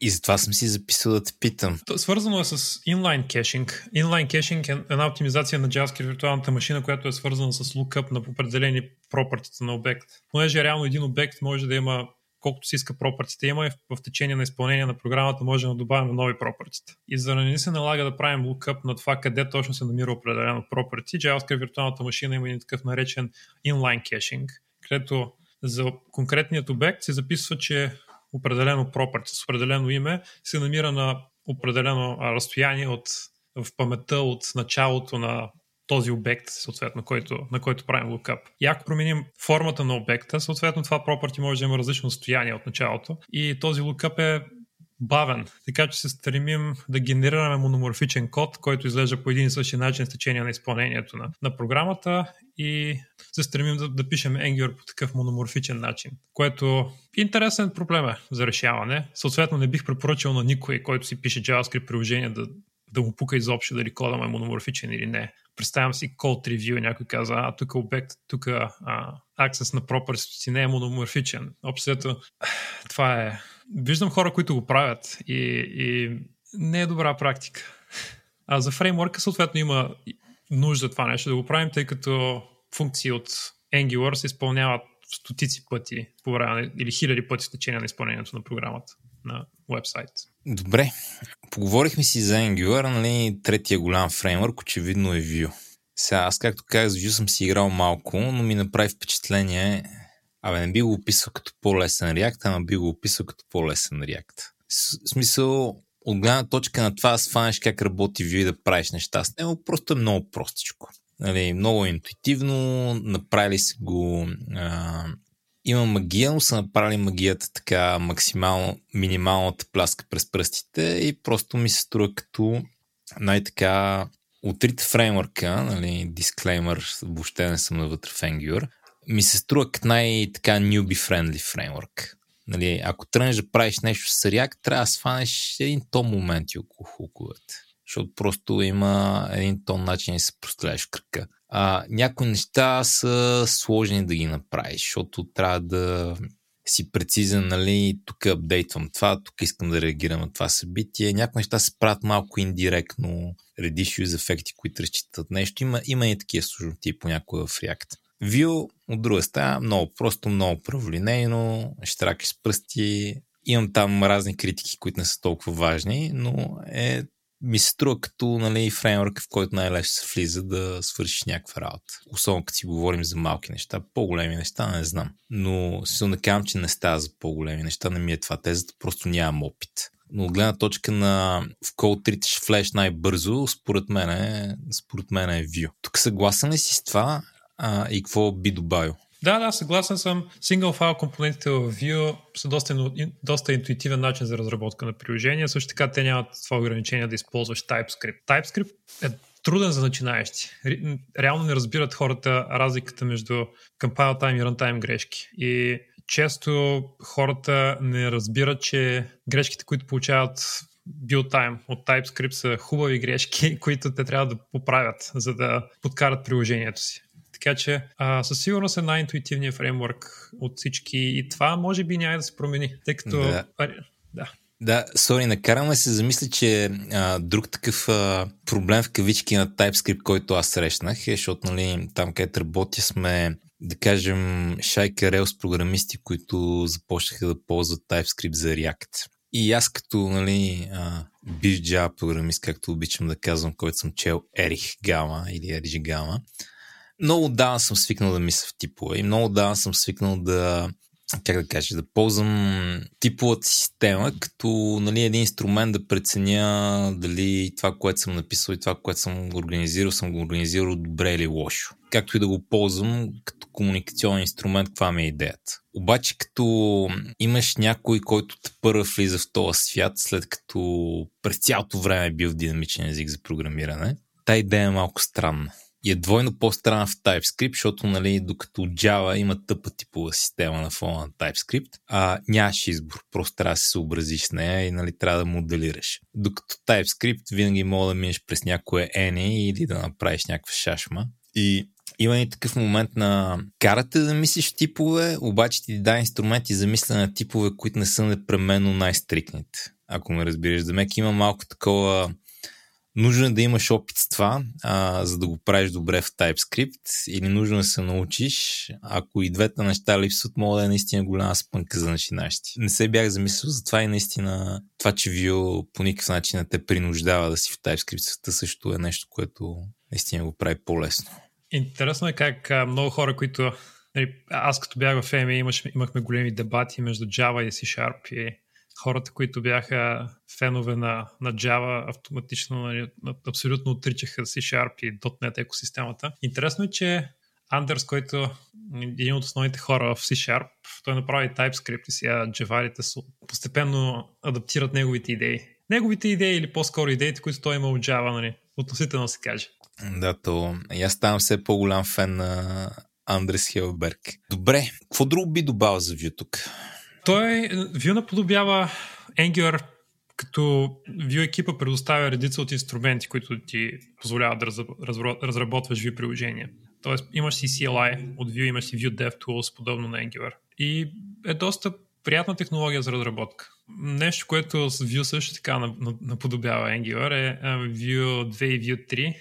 Vue екипа реши да спре разработката на Vue 2 и да направи нов фреймворк, Vue 3, който е incompatible. До голяма степен има overlap с API-те, но все пак е uh, incompatible с Vue 3. Има съответно объркване онлайн с ресурсите между Vue 2 и Vue 3. А, имаше дори шеги онлайн, че uh, Vue следва пътят на AngularJS толкова близко, че дори направи тази грешка с backward incompatible changes между две major versions с significant, да, нали, с, с значително големи backward incompatible changes между две major версии. А, друго нещо е, а, да, Vue е добър баланс между интуитивност и нещо, което е лесно за употреба. Така че аз харесвам всички фреймворци. Съответно, имам някакъв байас към Angular, като лид на, на продукт. Въжи, добре. Ако сега отворил съм тук една графика най-популярни фреймворци и това са първите три. Обаче след тях има няколко, които така съм чул през годините и така и не съм навлизал в тях. А пък знам, че на тези са ти интересни. Ще спомена четири. Svelte, Preact, Solid и Quick. Кажи, кажи няколко приказки за тях. Да, Svelte е доста вдъхновен от идеята за Disappearing Framework. Те искат да направят фреймворк, който почти няма runtime. Пише си компонентите, това нещо се компилира към някакво междинно представяне. Кой, първо, кой е измислил нали, дали компилатора първо идва от Angular или от Svelte, трудно да се каже. Аз а, влизал съм в спорове с а, Рич Харис, който се направи Svelte и е нали, безсмислено да се каже, понеже нали, компилаторите не са нова концепция, пък използването им в JavaScript е просто вдъхновено от предишните им приложения. Нещо, което е интересно с Svelte, което е уникално, бих казал, в сравнение с другите фреймворци, е, че се опитва да направи статичен dependency tracking. Да речем в фреймворци като Vue или като Angular в момента с сигнали, правим общото рапъри на Vue моделът. Така че като променим Vue моделът, да можем да обновим Vue-то да получим известия, за да обновим view Много е подобно на Observer паттерна, само че сега има различни имена. И сега обектно ориентираното програмиране и дизайн паттерните често дори е така мръсна дума, която хората не искат да използват заради различни сантименти идващи от функционалното програмиране. В Svelte това нещо няма да се случи с нали, съответно създаване на рапър на, на тази стойност, а по-скоро ще се случи с по време на компилация, компилатора ще се опита да разбере къде използваш различните стойности на view модела и когато ги промениш, ще инвалидира view модела и ще се опита да обнови конкретните места, където view моделът е използван. Това може да наподобява Angular до известна степен, но е доста по-различно. В Angular всъщност не е доста, но, извед... но е малко по-различно. В Angular компилираме темплейта към редица от инструкции с два блока. Единият блок е creational блок и другият е update блок. Съответно, ако извикваме, ако създаваме компонент за първи път, изпълняваме инструкциите за създаване на компонента и рендерирането му на екрана. Ако сме, сме разбрали, че се е случила промяна в компонента или в определена част на компонента, извикваме втората част на генерираният блок, която е свързана с проверка на дали V моделът се е променил и ако V моделът се е променил, обновяваме конкретната част на view която е променена. Но ни трябва някакъв, някакво известие, което, което сме се закачили runtime, а, за да извикаме тази темплейтна функция. А в а, Vue го нямаме този момент с runtime изобщо. Компилаторът задава инструкции, анотираме си променливи като тракт, като използваме dollar sign Т.е. те използват, задават магическа семантика на долар лейбъла, тъй като в JavaScript имаме лейбъли, подобно на, на GoTo, съответно можеш да имаш лейбъли, за да брейкнеш от, специ, от специфичен неснат цикъл, например. Svelte използва семантиката на долар лейбъла, за да зададат пропъртите като тракт. Те разбират семантиката compile time, че това е track property, съответно добавя допълнително логика. Това е най-голямата, бих казал, най-големият диференшиатор за, за Svelte. Svelte ми прави впечатление някакво силно магическо, защото едно нещо, което много ме обърква, като гледам Svelte примери, е как а, пиш някакъв JavaScript, обаче този JavaScript няма баш семантиката на JavaScript, който си свикнал да пишеш, а нещо магическо нали, случва около него. Нали, тук в един от примерите дефинират променлив аккаунт и дефинират функция, която добавя аккаунт плюс едно. И имат uh, HTML, който просто показва аккаунт. И като се промени променливата, магически се променя и вито. Само дет, нали, JavaScript не работи така. Като промениш една променлива някъде, няма някакъв евент, за който един фреймворк може да се закачи. Това го правят с uh, парсене на JavaScript кода, добавяне на магии и така нататък, нали така? Да, да Точно така се случва. Има, и също така има някакви лимитации, тъй като JavaScript е изключително динамичен език, а няма как да засечем абсолютно всички случаи, в които сме променили определено property. Да речем имаме обект, неснат обект, ние можем по най-различни начини да, да достъпим някои от полетата на този обект. Дори начини, които няма как да ги разберем at, uh, compile time. Да речем, може да вземем стойност от local storage или да изпратим HTTP request, да вземем някаква, някакъв string и да използваме този стринг като име на пропорите, което искаме да аксеснем. Няма как Svelte да знае, че сме променили точно това property, така че съответно тази система си има някакви лимитации някакви ограничения. Да, нещо такова ми е критиката на мен и на Vue където нали, има обекти, които то реагира магически на това как ги промениш, ама има начин по който мога да ги промениш и то да не се усети. Да, да, а, да, аз не хар... Примерно, един от дизайн принципите ни в Angular е, че не искаме да променяме семантиката на, на езика, искаме да се придържаме възможно най-близо до нея. И това е нещо, което не ми харесва в React хуковете също така. Няма как да ги слагаш в, в, в conditional constructs или в цикли, което нали, работи, обаче ти трябват линтинг правила или трябва да го знаеш. Това е dependency Ех, особено dependency Mm-hmm. Значи, любимия ми проблем на React е в общи линии имаш някакъв use ефект, да кажем, или въобще нещо, което има dependency, ама това, на което депенваш, не мога да накараш да е достатъчно константно между пререндиранията. Примерно, нали, дефинираш някаква функция в компонента и я подаваш като callback на компонента надолу и компонента надолу депендва на този callback, обаче депендва през use effect, така че на всяко пререндиране викаш use effect. И сега нали, това, този проблем ще го решиш с use callback, ясна работата. Обаче, като тръгнеш да правиш нещо малко по-сложно и да излезеш така от реакцията и да правиш някакви... Тук искам да имам един клас, който има някаква семантика и изпадаш малко сложни проблеми които са добре трябва да разбираш какво се случва. В смисъл, не е rocket science, ама нали не е някакво такова на ниво user experience на Vue, където просто да, бе, да, това работи и ми е ясно защо. Има, има пинизи. Да. А, React екипа да са те разбират за, нали, съответно наясно са с проблема с а, депенденцията и сега се опитват да разработят компилатор също така, както останалите фреймворци, React for Get, който автоматично по някакъв начин да специфицира тези депенденците. Звучи ми като изключително труден проблем и нали, потенциално невъзможен, а, така че ми е интересно да видим какво ще излезе от React екипа в това отношение. Да, мене тази идея ми е малко нервна, защото не знам, спекулирам много силно тук, но просто ми е много много странно ми става, когато фреймворка почва да, почва да се габарка с как ти работи език по някакви нетривиални начини. Нали. Трябва едновременно да знаеш JavaScript и едновременно да знаеш как JavaScript е различен, понеже имаш някакъв магически компилатор отпред, който не е точно JavaScript. Да. Е, нещо, което ми е интересно от твоя гледна точка като човек, който нали, използва React или трябва да е запознат с React. А, в а, Angular имахме концепция на стримове с RxJS и RxJS е една библиотека, която ти позволява да ги обработваш и съответно можеш да използваш функционални идеи за разработката на, на такива потоци. Примерно можеш да получиш поток от WebSocket съобщения, да се към този поток и да ги трансформираш или да ги филтрираш. И трансф мапинг и филтеринг са доста така сравнително интуитивни операции. Обаче в, момент, в един момент искаш да правиш доста по-адванс операции върху тях и стига нали, combine latest или merge map и така нататък. Има много семантика върху много кратко име и можеш да пишеш твърде експресивен код. Подобно на регулярни изрази можеш да напишеш код, който две седмици по-късно ти, да ти е изключително трудно да прочетеш. И нещо подобно ми напомнят и хуковете, особено къстъм хукове. Имаше много кратко име върху за функция, която има изключително много семантика. Виждаш ли го това като проблем в React и между нали, за твоя екип или хора, с които си говориш, да хуковете значи, започват да изглеждат магически?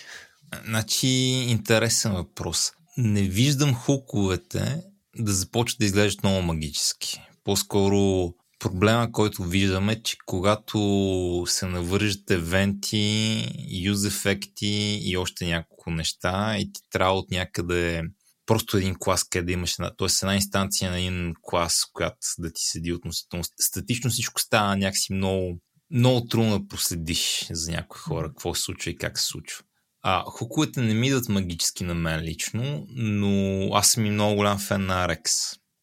В интерес на истината, доста често ползвам RX. Нали, има, има някои неща, които мога да си направя на React без RX, обаче предпочитам да приплъзна RX. Примерно, един патърн, който много често ползвам е да имам някакъв event bus в приложението. Искам да има такива нелокални ефекти на разни функционалности на друго място, в друг компонент, който е някъде отдалечен и трябва да ги навържа си говорят. И нали, не искам да си подават колбеци, защото трябва всяко едно място да знае всяко друго място. Предпочитам да набия някъде отгоре един контекст, където да мога да пращам евенти и да се сабскрайвам към евенти. Това пак мога да си го напишеш, обаче аз предпочитам просто да сложа един publish subject там и толкова. Защото е много кратка имплементация на Event Bus. Или отделно класическия пример за RX, като има малко дебаунс да се прави, или като имаш заявка, които да правиш леко мога да правиш някои заявки, ама само последната, просто без никакви скруполи вкарвам Арекс и, нали, който не знае Арекс да се опра, да отиде да прочете. Но не ме мъчат хуковете, но имам и много голям толеранс на сложни концепции. В смисъл просто някакси да свана как стават някои неща. В React ми се наложи да разбера много добре какви са интеракциите между всичко и аз лично не се спъвам в това, но от друга страна виждам как много хора се спъват в това. И не съм открил как да разбия този проблем, защото на мен е някакво много очевидно. В смисъл не съм хм, тук това що работи така. Ами сама да, то очевидно работи така. Нали? Това е експертният проблем, където страдаш от това, че не мога да разбереш защо хората, нали, които нямат твоя опит, се блъскат в нещо. Ма като каза Арекс, аз поисках да те питам, ползвате ли още Арекс за Fangure или сте го махнали? Използваме го, искаме да го направим опционален. Това е нещо, което е цел. Това не означава, че съответно всичко, което работи с ArcGIS ще продължи да работи, може да се наложи евентуално някои конструкции да бъдат трансформирани, нали, лифнати към Arex, като изикаме една функция и получим observable. А ти, да ти върна въпроса, пък ти забелязваш ли хората да страдат с това да сванат Arex за Fangure? Да, да. Трудно да се каже точно какъв процент. А, би казал, че от различните проучвания, които подкарваме, които споделяме с комьюнитито, може би около 50% от хората страдат от ArcGIS и 50% от хората много го харесват. И също така е много трудно, когато си инвестирал толкова. Някои хора инвестират изключително много време да научат ArcGIS и могат да пишат доста елегантен код с него, който изглежда красиво. Трудно е, когато си инвестирал толкова много в една технология, да просто да оставиш, да спреш да се занимаваш с нея и да подкрепиш по-малко редуциране на използването й. Така че трябва да... Интересни са проблемите, които трябва да решим, за да не, не разсърдим някой от разработчиците и да предоставим по-лесен developer experience за други. Да, не знам. За мен това е малко тъжно, защото нали, моя, моя сблъсък в RX с RX беше в, в, в iOS приложение. Нали, още преди да е Swift UI, има нещо, което се казва колко което е нали, техния фреймворк за правене на интерфейси. И той е такъв а, хубав класически дървен, обектно ориентиран. Създай тук една иерархия от класове, закачи там едни истории, мък.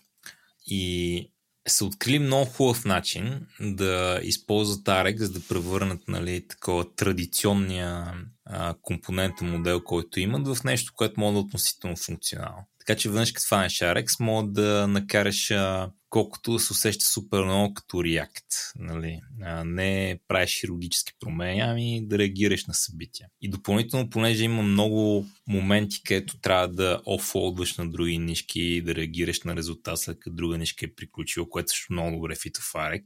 А, просто с Arex Swift нали, се природих. Много лесно стана правенето на, на неща на Arex Swift. И бях, и това е много яко. Инвестирах много време да го науча и после ми беше полезно в Android, беше ми полезно в Web. Горе-долу, като мога, съм вкарал някакъв Arex. Обаче последните години има тенденция всички места, които имат някакъв Arex, да почват да разкарват този Arex. Нали, а, Apple направиха едно комбайн, което много прилича на а, Arex, ама е такова, без стероидите.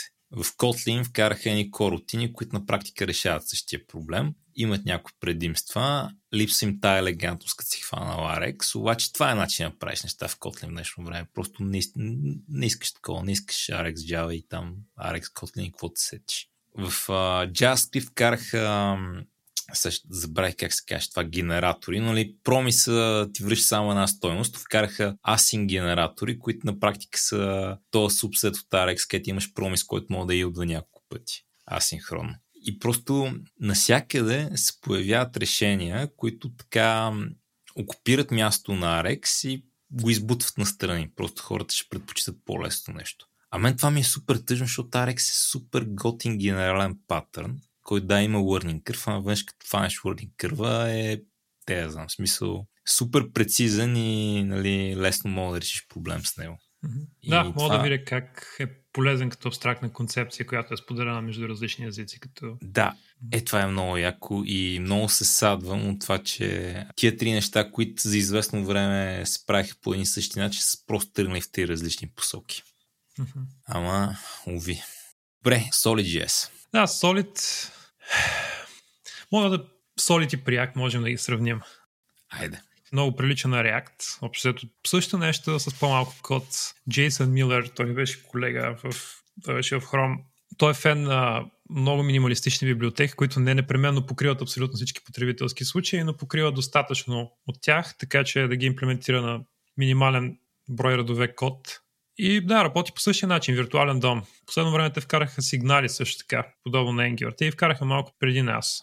А сигналите, както споменах, са стойности, които можеш да ги, можем да ги четем, можем да ги задаваме. Когато зададем стоеността, можем да получим нотификация, че стоеността се е променила. И също така имаме и computed сигнали. Това са сигнали, които един сигнал може да чете други сигнали. Когато се промени някой от сигналите, който прочита, съответно маркираме computed сигнала като dirty за преоценка, за re-evaluation. Разликата между Solid и Preact е, че в Solid имаме компилация много подобно на Angular. Solid използва TSX, който TSX не е точно TSX.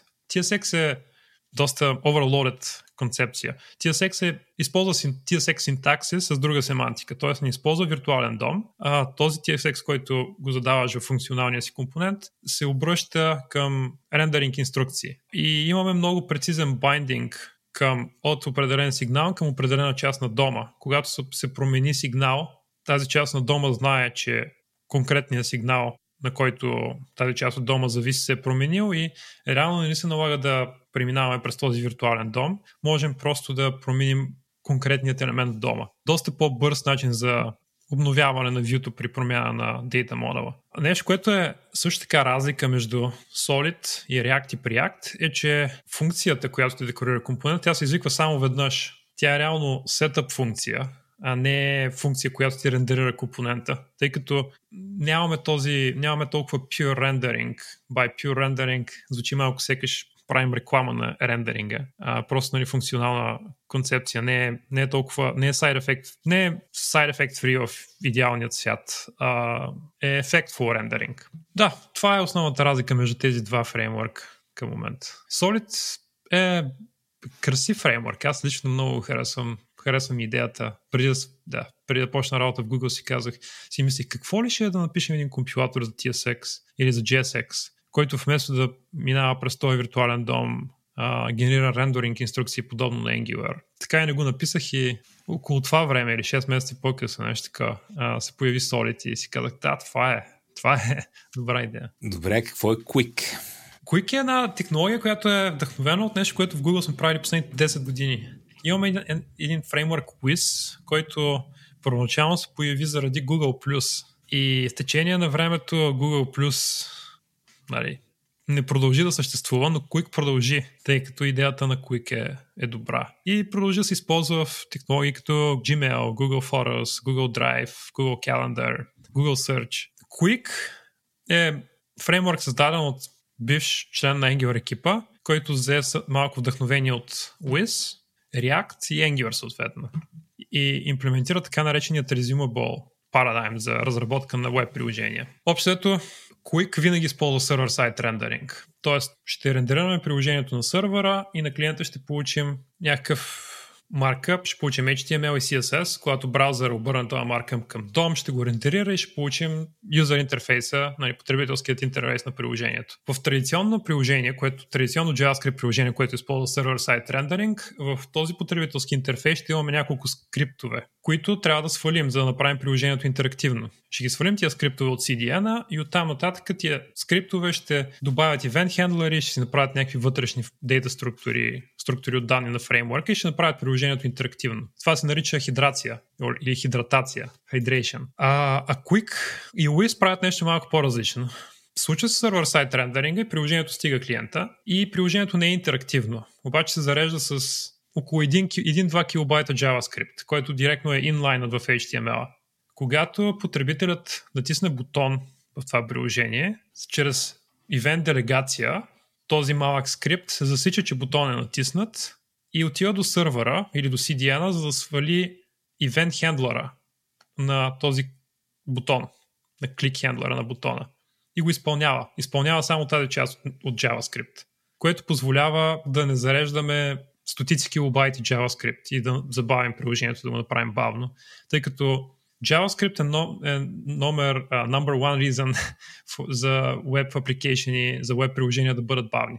А, заради изпълнението на JavaScript. Съответно, total blocking time, тази метрика за продуктивност се забавя значително, както и различни core web vitals. Нали? Large, large contentful paint и interaction to next paint. Това е quick, да. Накратко. А, чакай, че не си го представих съвсем. Какъв пример да измисля? Айде пак ще бъде каунтър. Само, че нека си представим, че този каунтър този път са и на сървъра. Демек плюс и минуса апдейтва, апдейтва някакво число, което е запазено някакси, да не специфицираме как на сървъра. Рендира ми маркер, в който има два бутона, натискам плюс. Какво става? Да, в а, този момент на клиент, нали вече сме на клиента, а в клиента имаме домът на приложението, имаме този 1 килобайт JavaScript, който знае как да зарежда инкрементално различни части от приложението. Когато натиснем бутона, първото нещо, което ще се случи е, ще случат няколко неща, предполагаме. Едното нещо, което ще се случи е да свалим event handler increment, increment event handler, който ще използва някакъв state. State ще бъде стоеността на каунтера. Ще го свалим това нещо от сървъра и ще видим, че зависи от някакъв стейт. Този стейт също така ще бъде сериализиран в дома.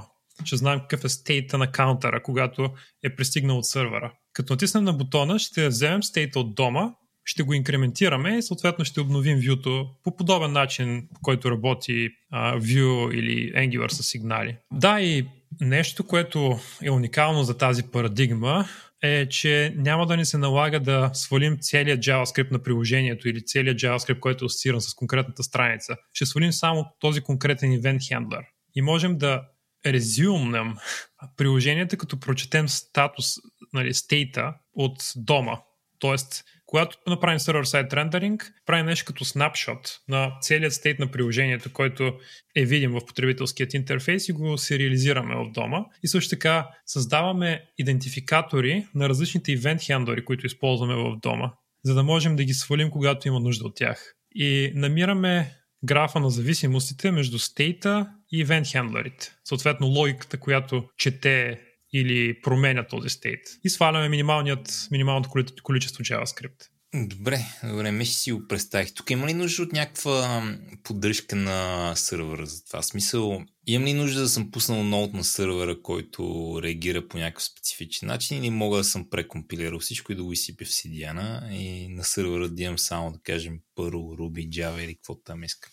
Да, това е възможно. А, реално Quick има компилатор, понеже ако си представиш, че имаш React компонент, реално кои компоненти изглеждат като React? имаш си една функция, в която си имаш някакъв хендлер, който ти е закачен към бутон. Това, което Quick ще направи по време на, докато компилира приложението е да хване всички неща от а, локалният лексикален скоп на функцията и да ги изкара извън нея, така че да могат да попаднат в различни файлове, реално. И след това бъндлера съответно ще разбие приложението ти на десетки, стотици файлове. Нещо, което може да се окаже като проблем съответно, ако event handler ти използва код от някъде другаде си и този код зависи на някакъв друг код и така нататък, имаш голям dependency граф. За да, за да нямаш uh, waterfall на сваляния, примерно сваляш event handler и виждаш, че зависи на event handler зависи от нещо друго, което зависи от нещо друго. За да нямаш тази waterfall, понеже ще забави изключително много интеракцията с приложението, в Google използваме uh, нещо, което се казва Module Set Server. Това е един, една технология, която ни позволява да конкатенираме скриптове на Edge нода, Тоест, когато потребителя натисне бутона, ние ще изпратим заявка до Edge Node, в която ще специфицираме, че искаме определени скриптове. Ще опишем общо целият dependency граф. И Edge ще ни конкатенира тия всички скриптове и ще ни ги върне на клиента като един. И това е изключително бърза операция, която е доста ефтина. Така че, ако искаме да го направим както трябва, ще ни трябва някаква логика на Edge. Добре, мисля, че сващам. Тук сме вече в света, където има много голям скейл и трябва много се оптимизира и се правят сложности. Да, Google Search там скоростта е важна. Също така e-commerce. Ако погледнем в e-commerce света, Quick се появи в e-commerce света, понеже имат нужда хората от бързи, от бързи приложения, за да си купуват неща, иначе ще отидат към другия вебсайт. Shopify прави нещо подобно с React Server Components, с Hydrogen. Hydrogen е някаква, някакъв фреймворк отгоре на React, който Shopify се опитва да разработи. А, eBay прави нещо подобно с един техен фреймворк, който се казва Marco. Така че да, подобна идея. Добре, каза React Server Components. Значи аз още не съм, не съм догонил а, всички неща, които имам нужда да чета. И едно от нещата, които ми е на така намерника е React Server Components. Питах преди време в чата Абе, как да разбера повече? Някой беше много любезен и ми прати един линк. Благодаря за линка. Така и не го гледах. Беше, беше един час с Дана Браунов.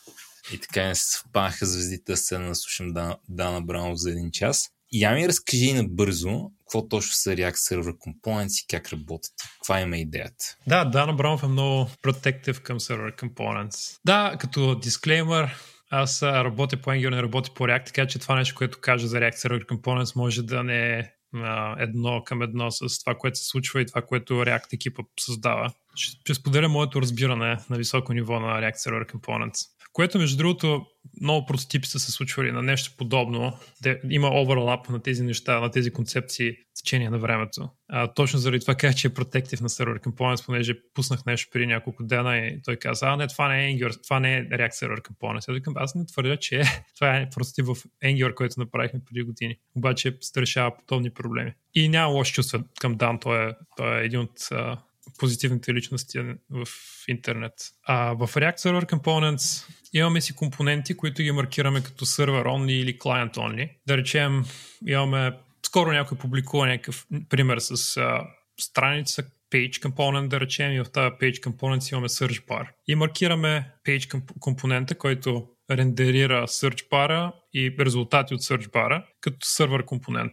Съответно правим server-side rendering и получаваме на, на клиента, получаваме потребителският интерфейс, който нали, трябва да видим, без, без да връщаме по никакъв начин сервер компонент. Връщаме само search бара, понеже той ни интересува, той е свързан с интеракция. В сервер компонента можем да четем от база от данни, да речем, или можем да четем от файловата система, можем да правим каквото си искаме които си искаме в сервер операции. А когато потребителя започне да, да осъществи някаква интеракция с потребителският интерфейс, съответно с search bar, изпращаме заявка до сервера и подкарваме React приложението с текущия си стейт и изпращаме на клиента нещо като виртуалния дом, който очакваме да видим с референция към, към клиент, клиент компонентите, които са се появили на страницата. А, да речем, ако сме написали в search bar нещо, което изисква рендериране на нов клиент компонент, ще получим виртуалния дом, който ще можем да направим reconciliation of, малко български и английски микс, съжалявам за това. А, ще можем да направим reconciliation на, на, на потребителският интерфейс и ще намерим референции към client-side компонентите, които се появили на страницата, така че можем да ги свалим и да ги рендерираме на клиента. И а, React екипа се шегува, нали, шегува се, не знам дали се шегува или го мислят, а, че това е реално таргета им, но можем да не използваме, можем да не създаваме API сервери по този начин, като използваме сервер компонентите, като получаваме някаква възможност за създаване на сервер лойка по този начин. Добре, и тук имам ли нужда на сервера да имам пуснат ноут? Да, който... да, сервер, да, сервера трябва да е с Node.js. Ако искам сервера да ми е на Laravel или на Rails, има ли какво да направя или си качвам ноут? Ами може да... Знам, че има някакви рапъри на V8, то най-вероятно ще трябва целият Node runtime. Node или Dino или Bun, някои от тия рантайми. Нали, аз бих използвал Node. Тоест може да се направи нещо, ама е сферата на комплексна история. Да. Да, разбрахте. Окей. Okay. Добре, какъв е основният... Ти, ти май го каза, ама все пак, какъв е основният проблем, който това решава? А, няколко неща, да. Единият от проблемите, който Quick и съответно и Angular скоро ще решава е, че няма нужда да шипваш JavaScript, който няма client-side logic.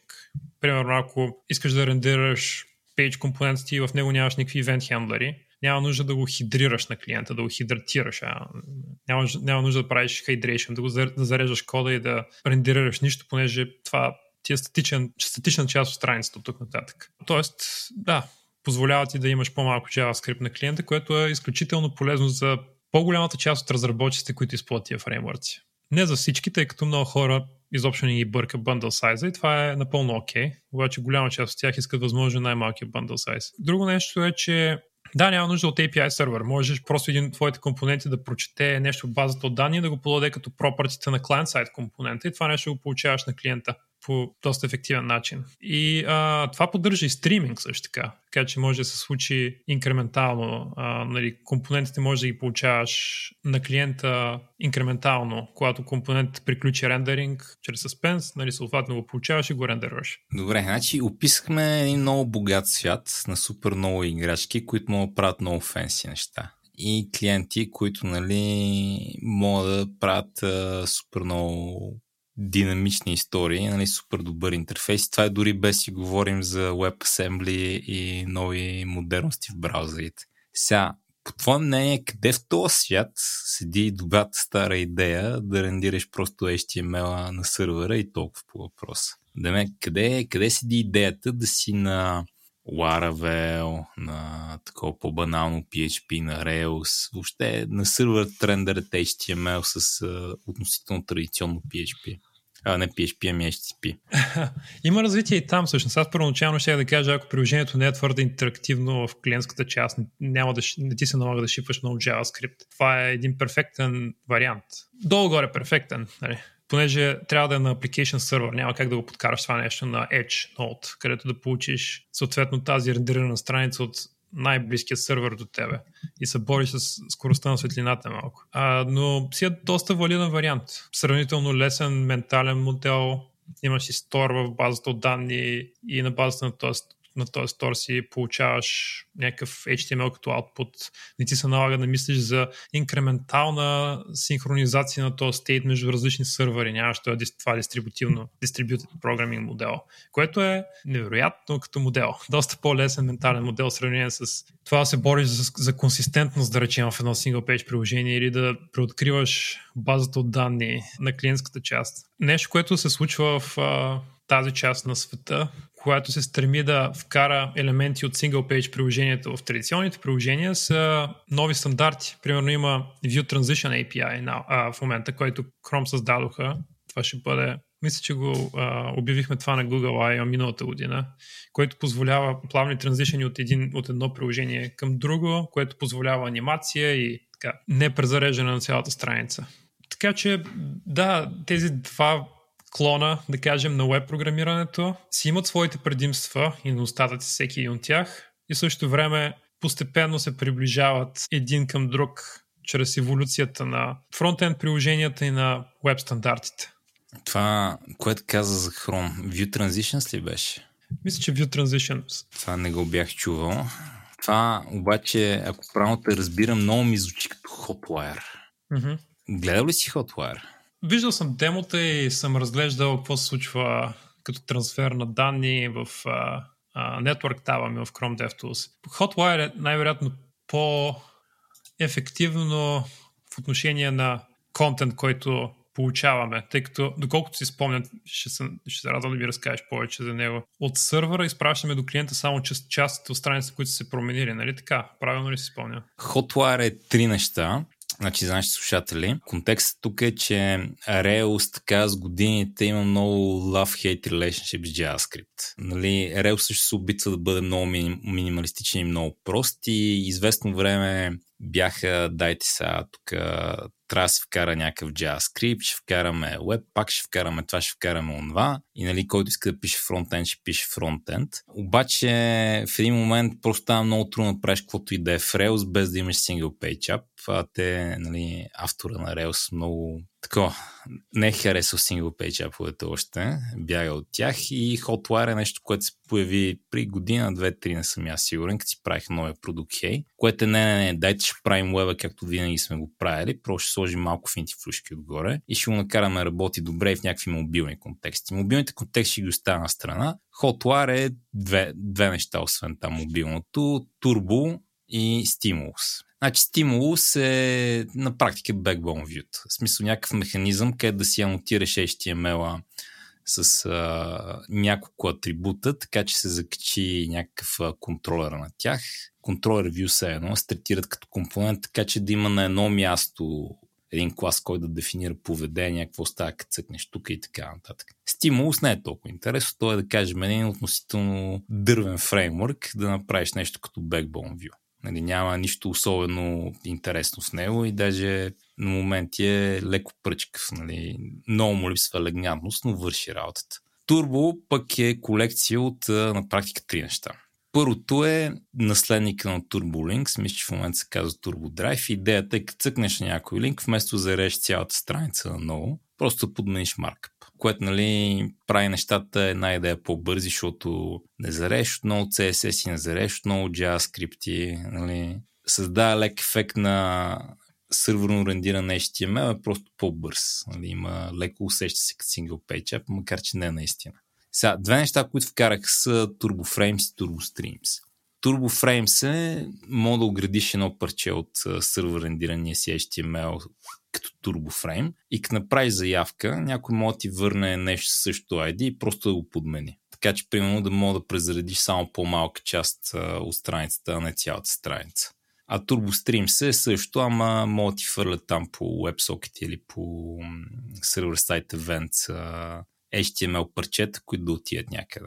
Целият механизъм на комуникация е да ти тук един маркъп, който е анотиран с това е то фрейм с това ID подмени го, или това го залепи на края на този фрейм, или това го залепи на края на друг фрейм. И сега, цялото нещо е много любопитно, защото първо, най-важното нещо, ако тръгнеш да правиш нещо сложно с това, според мен се оплетеш. Нали, много така stringly typed навързани са нещата. Трябва да ти съвпадат ID-тата и клиента трябва да знае сървъра какво ще му даде, сървър трябва да знае клиента какво очаква, няма добра изолация между двете неща. Един вид и не е като да го погледнеш цялото нещо и веднага се ориентираш какво става. Нали? Трябва да гледаш в марка, да гледаш какво става на сървъра. Така че ако правиш голяма система или нещо много комплексно, лесно според мен може да се вържиш на флонге.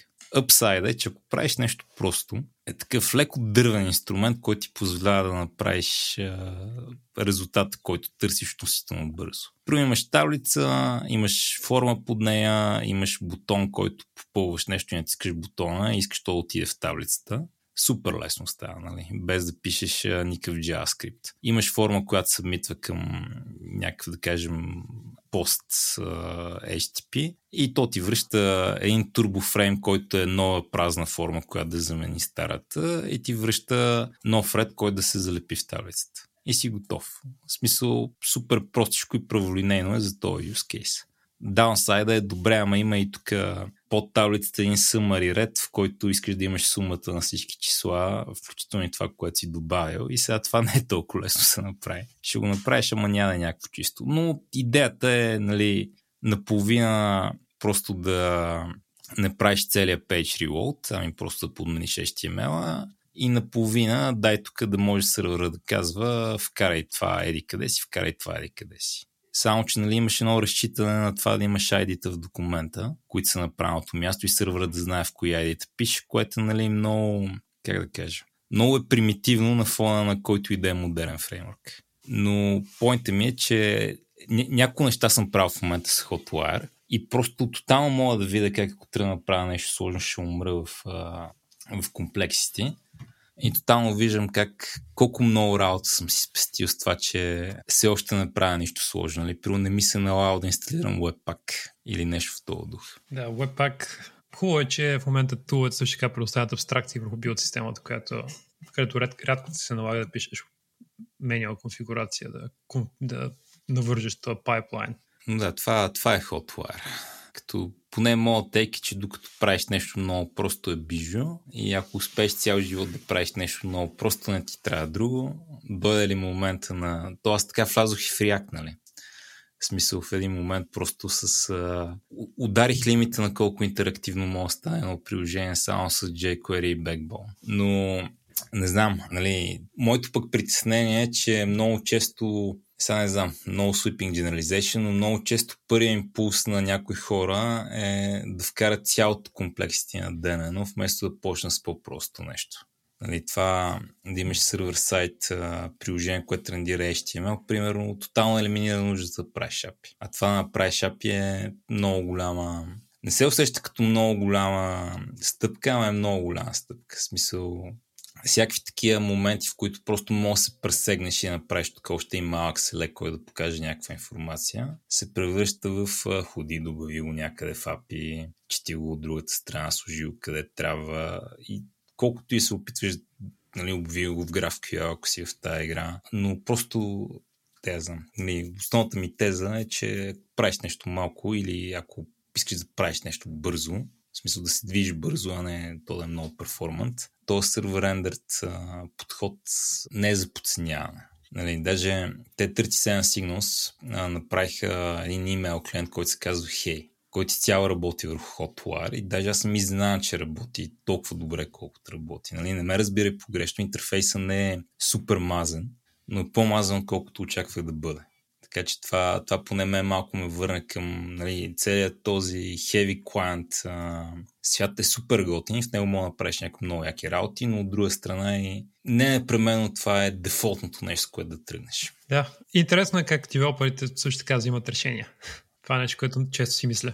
Мисля, че зависи в каква организация работиш, между другото. Прямо представям си, че ако си в някаква аутсорсинг фирма, взимаш решения, които най-много ти обогатяват CV-то, ако правиш много различни проекти със сигурност ще искаш да, нали, като излезе нещо много яко, което е достатъчно стабилно да го пробваш. Аз лично, ако работих в аутсорсинг фирма, където правиха много проекти, щях много да бутам да, да сменя технологии относително често. От, дру, от друга страна, пък си в някаква по-олегнала фирма, където работите върху един продукт, работите върху него отдавна, решението внезапно стават доста по-консервативни. Ако някой при нас дойде да каже утре, дай да вкараме прямо с фелта, ще бъде чай са. Имаме супер много React Knowledge. Що? А, дори да е 10% по-оптимално, струва ли си, струва ли си да е нещо друго. За как се взимат решения в голяма фирма като Google, ти ще ми кажеш, не знам. Да, има политика, че ако нещо съществува, трябва да има екип, който го поддържа. Примерно Angular вкара поддръжка на TypeScript в целия Google и трябваше да има екип от 5 човека, който да поддържа TypeScript в Google, което включва интеграция на туловете с TypeScript компилатора, обновяване на TypeScript компилатора, тъй като имаме една версия на TypeScript компилатора за всичкия TypeScript код в Google. Имаме си едно монорипо. Също и с технологиите. Ако някой иска да, да разработва веб приложения с React, трябва да намерят екип от 5-10 човека, които да поддържат тулинг за React. И се стремим да няма фрагментация, точно поради причините, които ти каза. Имаме си знание с определен брой технологии, не искаме да ни се налага да трябва да правим избор между стотици различни фреймворци и да ни се налага да вкарваме тренинги за тия, за тия раз, различни технологии. А, така че е по-консервативно, да. Но пък от друга страна имате поне няколко различни фреймворка, които ползвате вътрешно. Нали? Не, е всичко, не е всичко Angular. Имате Angular, имате AngularJS, а, доколкото разбрах се още имате Wiz. Да, да, AngularJS. Общо се стремим да функционира. Обаче не е препоръчена технология за разработка на приложение. Имаме Angular, Wiz и това е общо взето. Има един фреймворк, който се разработи покрай Web Components. Lit, а, който съответно не се използва активно за разработка на Google приложения вътрешна. Общо организацията, в която съм аз, Core Developer Web, поддържа цялата веб инфраструктура за, ця, за целия Google. И това са технологиите. Uh, Angular и Wiz. И езиците съответно са само JavaScript, имам, имаме Protos заради gRPC. Добре, значи направихме тук един обзор на супер много фреймворци. И сега искам да те нъджна да сумаризираш някакво големи идеи от тях. Някакси или да направиш някаква таксономия, или да кажеш това са 5-6 интересни идеи, които виждаме и така малко и да предвидиш бъдещето на къде вървят нещата. Идентифицираш важните моменти за нашите слушатели. Примерно можем да ги разделим от към рендеринг, от към реактивити. Това е всъщност добър старт. От към... Нека започнем с реактивити, да речем, с реактивност. Реактивността е общото метод, по който правим change propagation. Когато променим някаква информация, как синхронизираме тази информация с view Бих казал, че в момента имам три модела, които са доста популярни. Единият е Runtime Dependency Tracking. Общо взето имаме си някакъв модел, който по някакъв начин рапваме. Може да го рапнем чрез, като го направим сигнал, както споменах с Angular, Solid и Preact. Можем да му направим прокси, както правят, да речем, Vue и Quick. И засичаме, когато променим този модел, съответно изпращаме инструкция до фреймворка да обнови view Solid прави това нещо, както споменах, Angular, React. А Svelte имплементира друг модел, който е статичен dependency tracking. Компилираме компонента и се стремим да разберем какви са зависимостите между дейта модела и как те са свързани с изгледа, съответно с view Този модел също е валиден, нали, съответно има с, идва с много лимитации заради проблема с това, че JavaScript е изключително динамичен език и няма как да направим, да, да разберем какво точно се случва с приложението статично по време на build time. Има доста ресърч, академичен ресърч в тая област. Има един език за програмиране и фреймворк, който се нарича Pixie Dust. Доста интересен пейпер е който създава нов език за програмиране, не е на базата на JavaScript, който позволява по-прецизно компилиране на приложенията. Също така имаме и React модел, който е така по-функционален, с идеи, които са ни известни чак от ламда смятането с, а, и са популярни в Haskell, където имаме по-функционално view, по-функционална представа за потребителски интерфейс като функция на състоянието на стейта. И а, реактивността работи на базата на този виртуален дом и reconciliation. Това са трите големи идеи. Ако трябва да заложиш къщата си в Сан Франциско, която струва колко три френски замъка, на коя от тези идеи ще заложиш?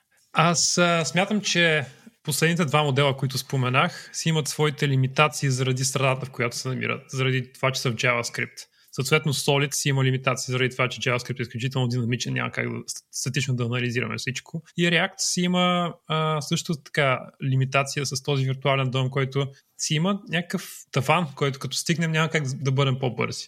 Съответно, можем да си, да си играем с concurrency или с а, компилатори, но си има доста лимитации. Аз бих отишъл с сигналите, с а, signal-based reactivity, а, който е plain old observer pattern всъщност.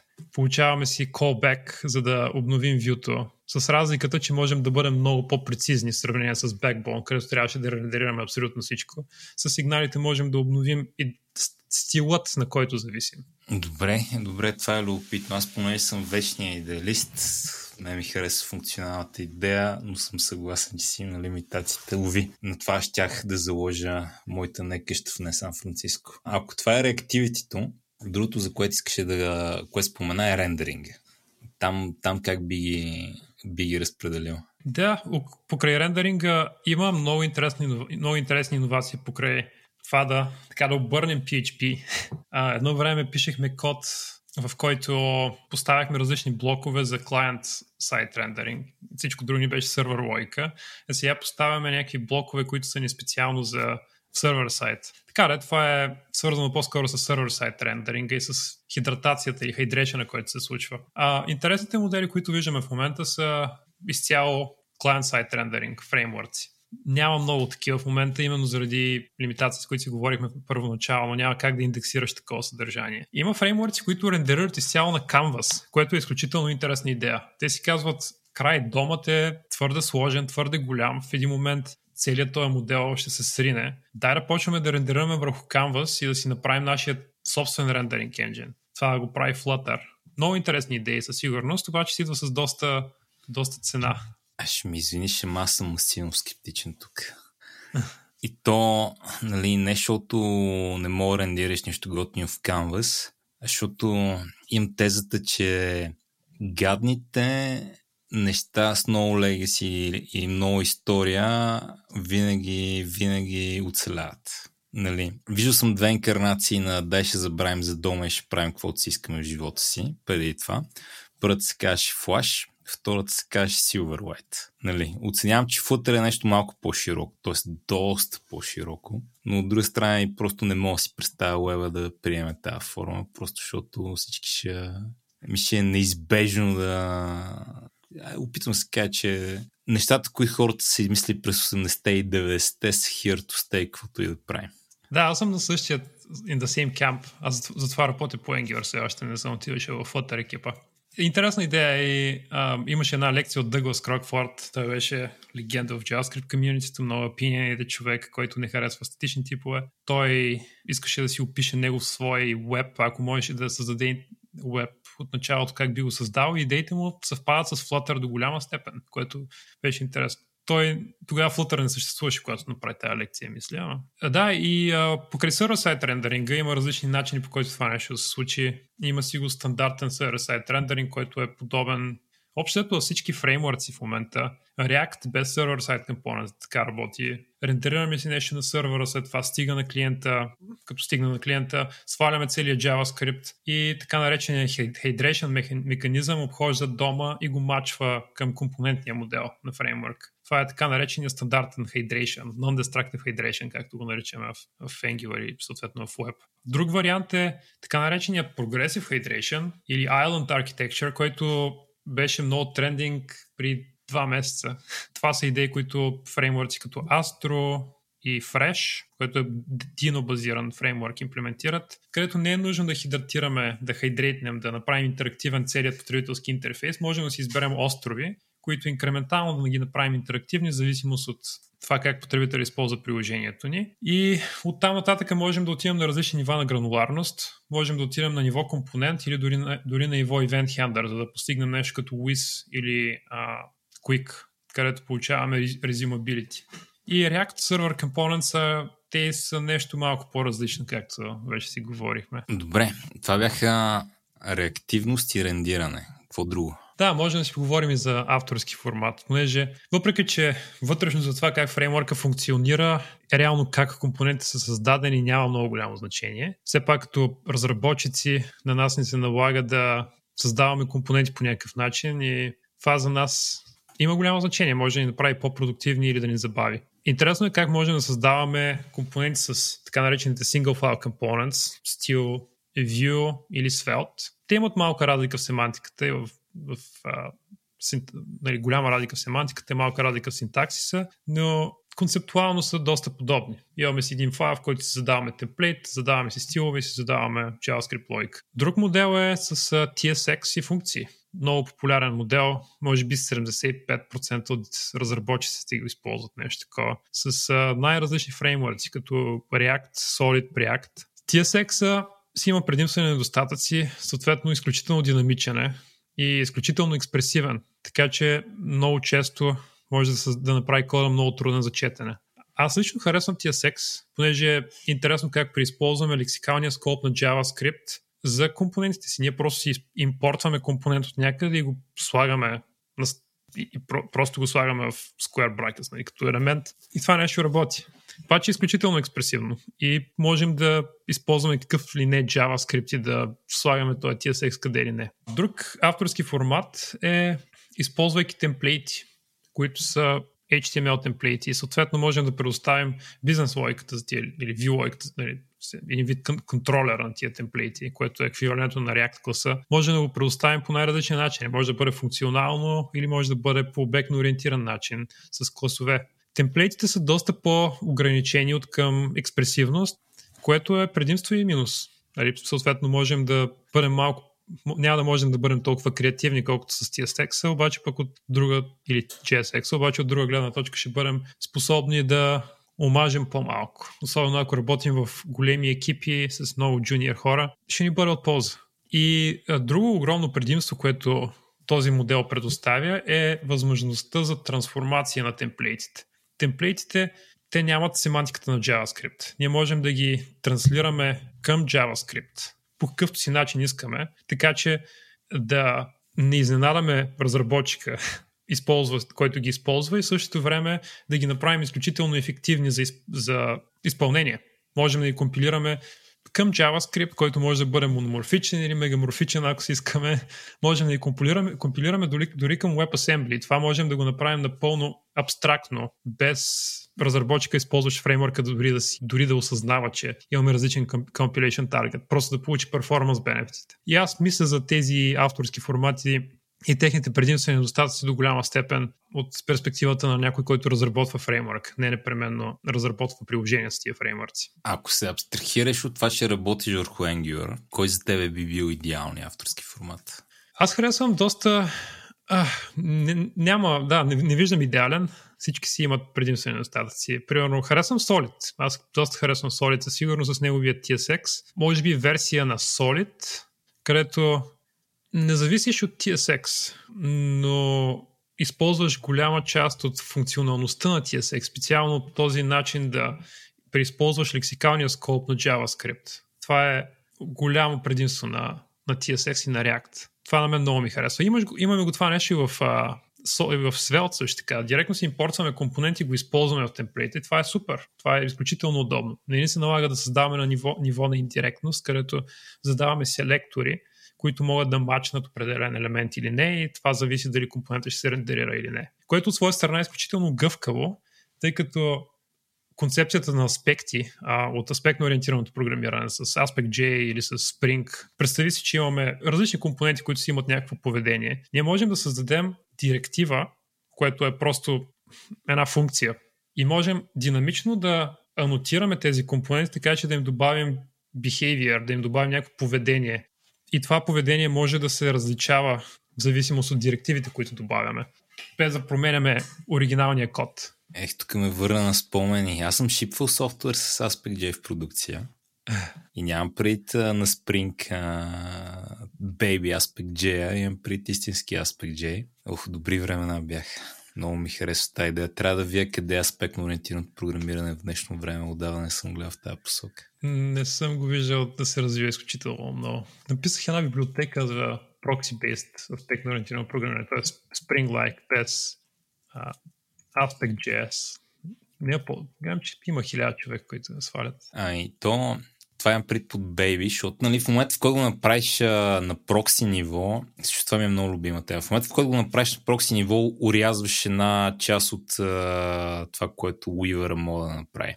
Да. Прямо много, много яко на Aspect.j, Ох, значи за нашите слушатели, аспектно ориентираното програмиране е една идея, която май идваше от Xerox Spark, ако не се лъжа. И едно време в джаз така набъваше един език, който се казваше Aspect.j, който изглеждаше, че може би ще набере популярност. В него имаше някои много яки идеи, но евентуално престана да набира популярност, защото в разни фреймворци инкорпорираха едни, примерно, 70-80% от тия идеи. Обаче мен 100% са ми много интересни. Значи в аспектно ориентираното програмиране имаш обратното на Go оператор, имаш come from оператора, това е шегата. А, но идеята е, че мога да напишеш нещо като регулярен израз, за някакво събитие в кода, терминът тук е point като например някой извика функция на този клас или функция на този клас е извикана от, функ... от друг клас това може да е хем статично, хем динамично.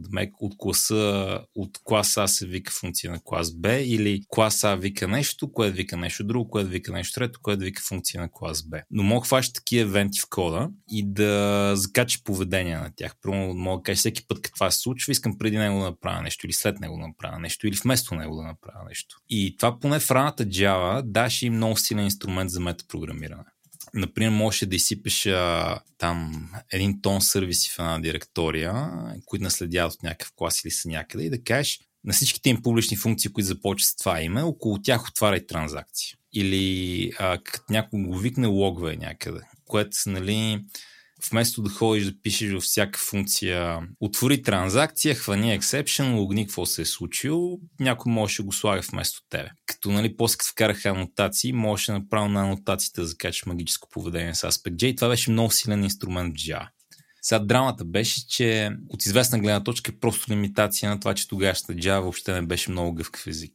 Нали, даваш ти метапрограмиране, което което в JavaScript е тривиално просто. Нали? Дори не ти трябва декоратори в езика, но декоратори могат да го постигнат. Но това, което мен много ме привлече в Aspect.j е, че може да се ползва и по по-хитри начини, които бяха статични, а не динамични. Например, може, може да си направиш линтер, ако искаш а, относително лесно да кажем, имахме там някакъв компонент, който наследяваше някакъв друг компонент. Имаше функция, с която добавяш компоненти от един компонент в друг, обаче като наследяваш този компонент, не трябваше повече тази функция, трябваше повече една друга защото компонента всъщност слагаше един рапър, в който искаше да добавиш. И с Aspect.j просто можеш да напишеш право за това. Може да, можеш да кажеш всеки наследник на този клас, ако някой вика тази функция, дига грешка по време на компилация. Имаше някакви такива употреби. Това имам пред като не бейби аспект на ориентираното програмиране. Да, с динамичен анализ можеш да получиш диагностика. И с статичен даже, ако искаш. Примерно, ако в момента искам да направя нещо такова в Ruby, трябва да напиша Rubocop право. В смисъл, трябва да ползвам някакъв линтер. Тогава AspectJ беше едновременно механизъм, с който мога да си пиша някакъв субсет на линтинг. Първо нямаше да мога да, да дефинирам point, с който да хвана депенденсите, които трябва да имаш в един use hook, например. Но щях да мога да, да дефинирам линтер, с който примерно не мога да викам React Hook от нещо различно от едно компонент и две друг React Hook. Mm-hmm. Нямаше да мога да предотвратя да е в condition, но пък те да. Смисъл, много готин инструмент беше, защото даваше много забавна комбинация от мета инструмент върху език. Обаче популярната му потреба беше това да ти закача неща около бизнес методите в кавички, да мек транзакции, логинг, такива работи и до някъде dependency injection и другото нещо стана такова не, неизследвано. Сори, разсеях се. Всеки път, някой каже ориентирано програмиране, така става. За какво си говорихме преди това? За възможностите на как с Selector Based Matching можем да получим свойства на аспектно ориентираното програмиране, като динамично закачаме. Да. А при това си говорихме за рендеринг механизми. И ти кажа, че твой любим е... Тоест, ако, ако ще ще залагаш на един, ще ще да е TSX. А, не. Не? А за авторски формати. Авторски не, TSX, формат, да, извиняй. Да, TSX а, в момента се контролира всичко. Общото стандарта се контролира от React и това си слага ограничения. Няма как да, да се... Нали, освен ако TSX не премине към някакъв комитет подобен на TC39, а, си има ограничения и няма как, няма как да стане в момента е нещо като проприетари формат. Нали, не е проприетари и реално си има някакъв стандарт, обаче не е твърде отворен. И също така е твърде динамичен в, по начина по който го използва React. На мен ми харесва Solid TSX, понеже е статичен statically analyzable. Поддържа сабсет на реално на TypeScript на, на React TSX или JSX. А, на мен ми харесват някои от свойства на, на, на React TSX, това, че можеш да преизползваш JavaScript лексикалния скоп, нямаш нужда от selector matching. Обаче е хубаво да имаш и възможност за този selector matching, тъй като в React а, ти се налага да декорираш различни компоненти без да имаш директиви и съответно един компонент, за да го декорираш, трябва да го рапнеш в друг компонент, за да го рапнеш в друг компонент по този начин. Нещата стават малко, по, малко по-малко елегантни. Да, мисля, че сванах. Едното нещо, за което ще изранти е, че много харесвам TSX slash JSX, обаче продължава да ме бъгва колко е гално направиш един if в него. Mm-hmm. А. Да, и можеш да го направиш по най-различни начини. А, един if, а с тенарния оператор, да. Да, това, това е начин. В смисъл, научаваш го в някакъв момент, ама съм. Не искам да го правя така. И циклите може да ги изразиш по много начини, които, което нали, не е лошо, че имаш, може да използваш мап, дори в Reach може всичко да го пушваш в един масив. И това е една от причините да има този перформанс силинг на React, тъй като тази експресивност идва с цена. Да, да, разбирам. В смисъл, кода трябва да се изпълни, а не можеш статично да, да. да произведеш нещо по-оптимално. Добре, два въпроса за изпроводняк. Първият е следния. Представи си, че аз съм някой те първа навлизащ в веб програмирането. Примерно, написал съм до миналата седмица Android приложения, станал съм много добър, решил съм да брашна, написал съм тази седмица iOS приложения и това ми се е получило много и съм и си, акото искам да стана веб програмист и да видя какво става в този веб, за който ще говорят.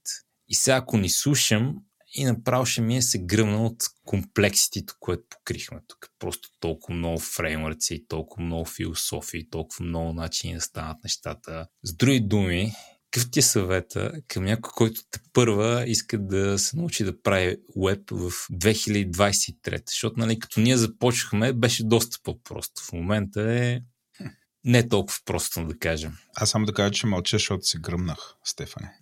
то си е писал. То, то е Владо, ако беше лесен... Тук браузъра ми клекна да отварям в таблове всички технологии, които покрихте. да. И аз направо а, да питам Минко, ако не си писал кота ми, си писал Примерно, бил си журналист, надграждан на Стефан. В смисъл към кое да се насочи. Ето. В зависимост от опита бих препоръчал да... Общо хората трябва да разгледат да най-популярните три технологии в момента Angular, React и Vue, да видят кой им допада най-много на стила програмиране, който те имат към момента, ако имат някакъв опит в програмирането и да експериментират.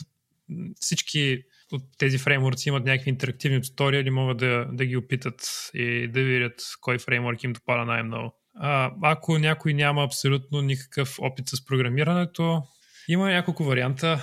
Има интересни инструменти, които предоставят така по-визуално разработка на приложения, които ти генерират и някакъв фронтенд код. Така че това е някакъв вариант. Може да използваш no-code, low-code tool и след това да правиш малки модификации по кода. Обаче, ако нямаш опит с програмирането, по-скоро бих направил препоръка в хората да се запознаят с програмиране, да, да научат основните конструкции, да хванат, да научат а, може би JavaScript или всъщност JavaScript ще бъде най- най-добрият вариант и оттам да експериментират малко с React и когато ударят перформанс силинга или скилабилити проблеми да преминат към Angular. Това, това slow code също ми харесва. Не се бях замислил, защото начинът по който аз се научих не беше с писане на HTML в Notepad, беше с Dreamweaver правих известно време неща с Dreamweaver и в един момент нататък Dreamweaver почна да ми пречи. Но в началото беше страхотен инструмент да научи как работи HTML, така че това е добра идея. А не ми беше хрумнала. Но, как да го задам този въпрос да не е лидинг? Ще го задам като много лидинг. Значи, ако ме беше питал преди, да кажем, 3 години, как да започна да пише веб, ако имам някакъв базов опит с програмирането, но да кажем, я знам, писал съм някакво си в училище. Нали? Откъде тръгнем, моят съвет ще, ще бъде PHP. Що PHP? Защото въпреки всичките недостатъци на PHP, в основата си е някакво много просто. HTML, че скриптче, пише там някакви работи, рендира, мога да направиш SQL заявка, нали, и дори няма прит Laravel, а, имам прит PHP. Там навържи, там някакви страници работят, пиши заявки, фани идеята, фани HTTP-то, откри кога започваш да удръж тавани на копи-пейст между файла и така нататък и сам ще стигнеш до фреймворци и Laravel, ако продължаваш си на PHP и неща като Rails, Django и така нататък, ако не и прочи. Ама ще го завъртя всъщност. И по-скоро искам да те питам следното. Всъщност би препоръчал някой да почне с сервер сайт рендеринг или да почне с клиент сайт света. Демек, искам да ида да науча първо PHP и после React Angular Vue или искам първо да науча React Angular Vue и после PHP? А, но ми прави впечатление, че аз говоря с много буткемпове. А, а. С много буткемпове говоря, защото ми е интересно да видя как вкарват програмиране в хора, които, за хора, които нямат никаква представа как да разработват приложение. Те обикновено започват с HTML, CSS, малко JavaScript и след това учат хората на React, което не е, не е лоша идея. Аз, естествено, искам хората да използват Angular. Смятам, че за хора, които нямат никаква идея с веб програмиране, Angular идва с TypeScript, което ще бъде малко overhead за, за тях. Ако научат основите на React, а, скоро Angular ще им се вижда много лесен за възприемане като се абстрахират от тази динамична природа и а, научат малко повече за статично типизиране. Но, но все пак ще им препоръчаш да почнат с клан сайт нещата или с рендер нещата?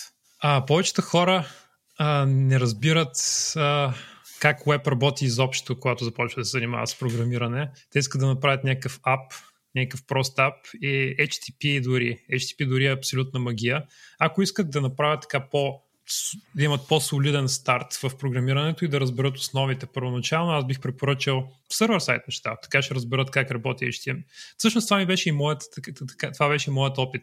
Така се научих да, да програмирам, когато бях в гимназията. А, и ми се струва все още логичен, но виждам как има по голям демант за клиент сайт неща в момента. Така че ако искат да си намерят работа, може дори да не разбират цялата картина, може да не разбират абсолютно всички, всички, всички моменти, могат да разбират малка част от пъзела и пак да са продуктивни и да изкарат някой лев. Ще видим какво ще се случи с uh, Large Language моделите. Може и да успеят да редуцират част от нуждата за нали, тези, тези use case Това е само в ситуацията, в която не ни избият предния епизод спекулирахме, нали, колко, колко дистопично мога да стане. Как че ще имам два въпроса, ама ще имам три сега, ще ми хрумна още един.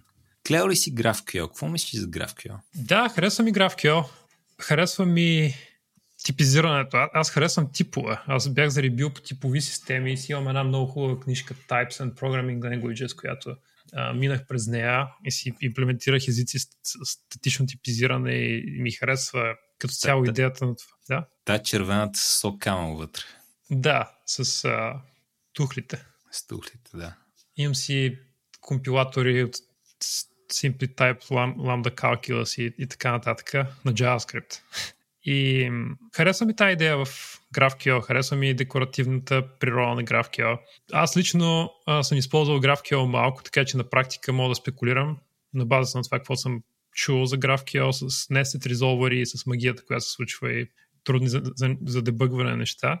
Ме ми харесва също така и а, идеята на TRPC, който или TSRPC, което навлезе на последно време. RPC фреймворк, който ако, ако можеш да споделяш TypeScript интерфейси между клиента и сървъра, ти получаваш статично типизиране безплатно. Това е нещо, което правихме едно време в моя стартъп Prime. А, споделяхме си статично типизирани протоколи чрез TypeScript интерфейси и ми се вижда малко по-детерминистично, малко по, по-малко абстрахирано, абстрактното, където проблемите с а, резолверите може, може би биха били по-малки, ако знаеш какво правиш.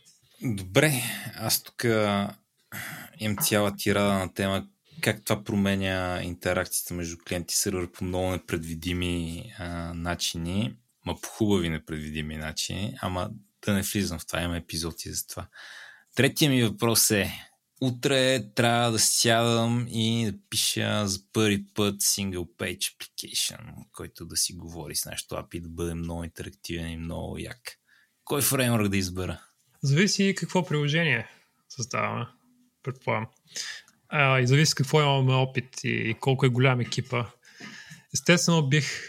Чакай, бих... чакай, ще, ще, ще да. го скопна първо, после ако искаш излезе в вариации малък екип сме, трима-четирима човека сме, такива опитни програмисти сме, от всичко разбираме, ама не сме писали side до сега. Ама па знаем JavaScript и TypeScript не ни плаши примерно Java програмисти сме, или Scala програмисти сме, или Kotlin програмисти сме, но сме бичили предимно сервер сайт истории до момента. И сега трябва да правим някакво фенси приложение, което нали, да е такъв истински сингъл page app. Зарежда неща, държи ги, много си говори с базата, има много динамичен интерфейс. Да, а за Java, за програмисти с JVM, background със сигурност бих препоръчал Angular, заради статичното типизиране, с което идва и те най-вероятно ще искат да използват някакъв начин, някакъв dependency injection механизъм и най-вероятно, ако идват от Java, ще харесват класове. Аз, между другото, а, класове срещу функции, това е такъв един много религиозен спор в момента. И ако имат силни чувства към една конструкция в сравнение с друга, бих им препоръчал Angular. Кога би препоръчал нещо друго? Ако някой идва от много експресивен език за програмиране с минималистични конструкции, могат да погледнат към React. Ако някой идва от Haskell, да речем, а и не иска да използват PureScript, могат да използват React. Те разбират най-вероятно и трейд-офите на тази парадигма. Добре, кратко и ясно. Ми добре, мисля, че, мисля, че покрихме доста неща, поговорихме си хубаво и стигнахме до края. Вало, ти имаш някакви въпроси, наблюдения или разсъждения? Ами, на мен ми беше много интересно. В смисъл, тук съм си натрупал един тон неща, които евентуално да прочета в някакъв момент. Да се призная, по, от трите фреймворка най-харесах сайта на, на Vue.js. на външен вид, като дизайн. така, така ще ги избера. Така ще, ще го избера, да. А, но на мен въпросът ми е следния. Сега тук аз си падам по такива по дългосрочни, безотговорни прогнози, взети възоснова на минимално знание. Но Стефан има една теза, че в дългосрочен план единственият език, който ще оцелее е JavaScript. Нали, но това е, е... Не казвам точно това, но... Нещо подобно твърди. И че всичко ще се пише на JavaScript. И... Да, твърди, твърди, че е много, много голям. Не е непременно, че само той ще оцелее. Добре. Аз леко преувеличавам. Но нали, това по някакъв начин е в а, текущата парадигма, дето има езици за програмиране и хора седят и пишат и така нататък, има фреймворци. Но нали, няколко пъти споменахме тук езиковите модели, които и до момента така са... Абе, нали, по начина по който работят, могат да ти генерират някакъв код, какъвто са виждали. Големият въпрос е обаче дали ще продължим да имаме нужда от езици за програмиране, фреймворци и прочее, или просто машините в някакъв момент си измислят, ще измислиме, те ще си измислят език за програмиране, най-вероятно вече са измислили, сигурно някой е направил 5 пейпера по темата, но да приемем, че това може да стане основната хипотеза и всъщност такива като мене ще пишат функционални спецификации и Оттам машината ще произвежда код, кода ще се диплои и така нататък. Според тебе, след 15 години, коя от двете концепции ще е по-близо? Това с JavaScript или това с езиковите модели? Hmm. Те езиковите модели са базирани все пак на информация, която идва от нас, така че може да не е най... А, брил... може, да не... може моделите да не идват с най-брилянтните идеи, mm. тъй като имат някакви ограничения върху нали, човешкото знание човешката информация, която ние сме споделяли. JavaScript смятам, че ще... Аз съм да споделя мнението на, на Стефан тук. Uh, JavaScript, WebAssembly също така доста напредва. Ще има някакво място WebAssembly, също така оверхеда му за до манипулации не е толкова голям. Ръст напредва изключително много, обаче е по-сложен за разработка, така че дори да има да му се увеличи популярността, най-вероятно няма да бъде колкото на JavaScript. И това е за следващите 5-10 години, както спомена. След това ми е трудно да правя прогнози. Добре, добре. Много ти благодаря, Стефане. И аз ти благодаря много. Ще спазим ли традицията? Ще спазим традицията. Давай, кажи го ти. Значи, традицията Минко е като шоуто на Слави от едно време, а последните думи да са на госта. Така че тук мога да вдъхновиш нашите слушатели с нещо или да им споделиш нещо. Това, което ще споделя е аз съм намерил изключително много стойно за това да инвестирам в концепции за сметка на API, така че ако хората научат основните концепции в фреймворците за разработка на приложения или в програмирането като цяло, ще ме много лесно да минава от една технология към друга. Алгоритми, структури от данни и дизайн патърни, дори да не вярвате в тях, понеже сте функционален програмист, нали, functional programming, има смисъл да знаете за съществуването им и да ги разбирате концептуално. Така че това ми е това са и моите думи. И тази мисъл много ми хареса и е перфектна мисъл, на която да завършим. Абсолютно. Приятно на всички и до следващия път. До следващия път. Благодаря, Минко. Благодаря ви, че останахте до края с нас. Тила наклонена черта е част от мрежата на Говори Интернет. Водещи бяхме аз, Владо и Стефан. Процент епизода беше Стефан Кънев, аудиоредактор и монтаж направи Антон Велев, музиката и корицата ни са от Тунко, а дизайнът ни от Иван Кинев. Ако искате ли да дадете обратна връзка, разбира се, разбира се, в бележките на шоуто има връзка към формуляра ни за обратна връзка, а също така най-добрият начин е да отидете в нашия Discord сервер, където има специален канал посветен на този подкаст и там може да ни дадете някакви обратни връзки, впечатления, съвети, акъли или въобще каквото искате. Discord серверът ни се казва Тилда наклонена черта. Ако искате да споделите любовта, идете ни напишете едно ревю в iTunes, рейтнете ни в Spotify или се абонирайте за нас там, къде си получавате подкастите. Това най-често е Spotify, iTunes или каквато и да е друга програма за слушане на подкасти. Ако искате да ни подкрепите, то идете в магазина на Говори Интернет. Той е на адрес shop.govori-internet.com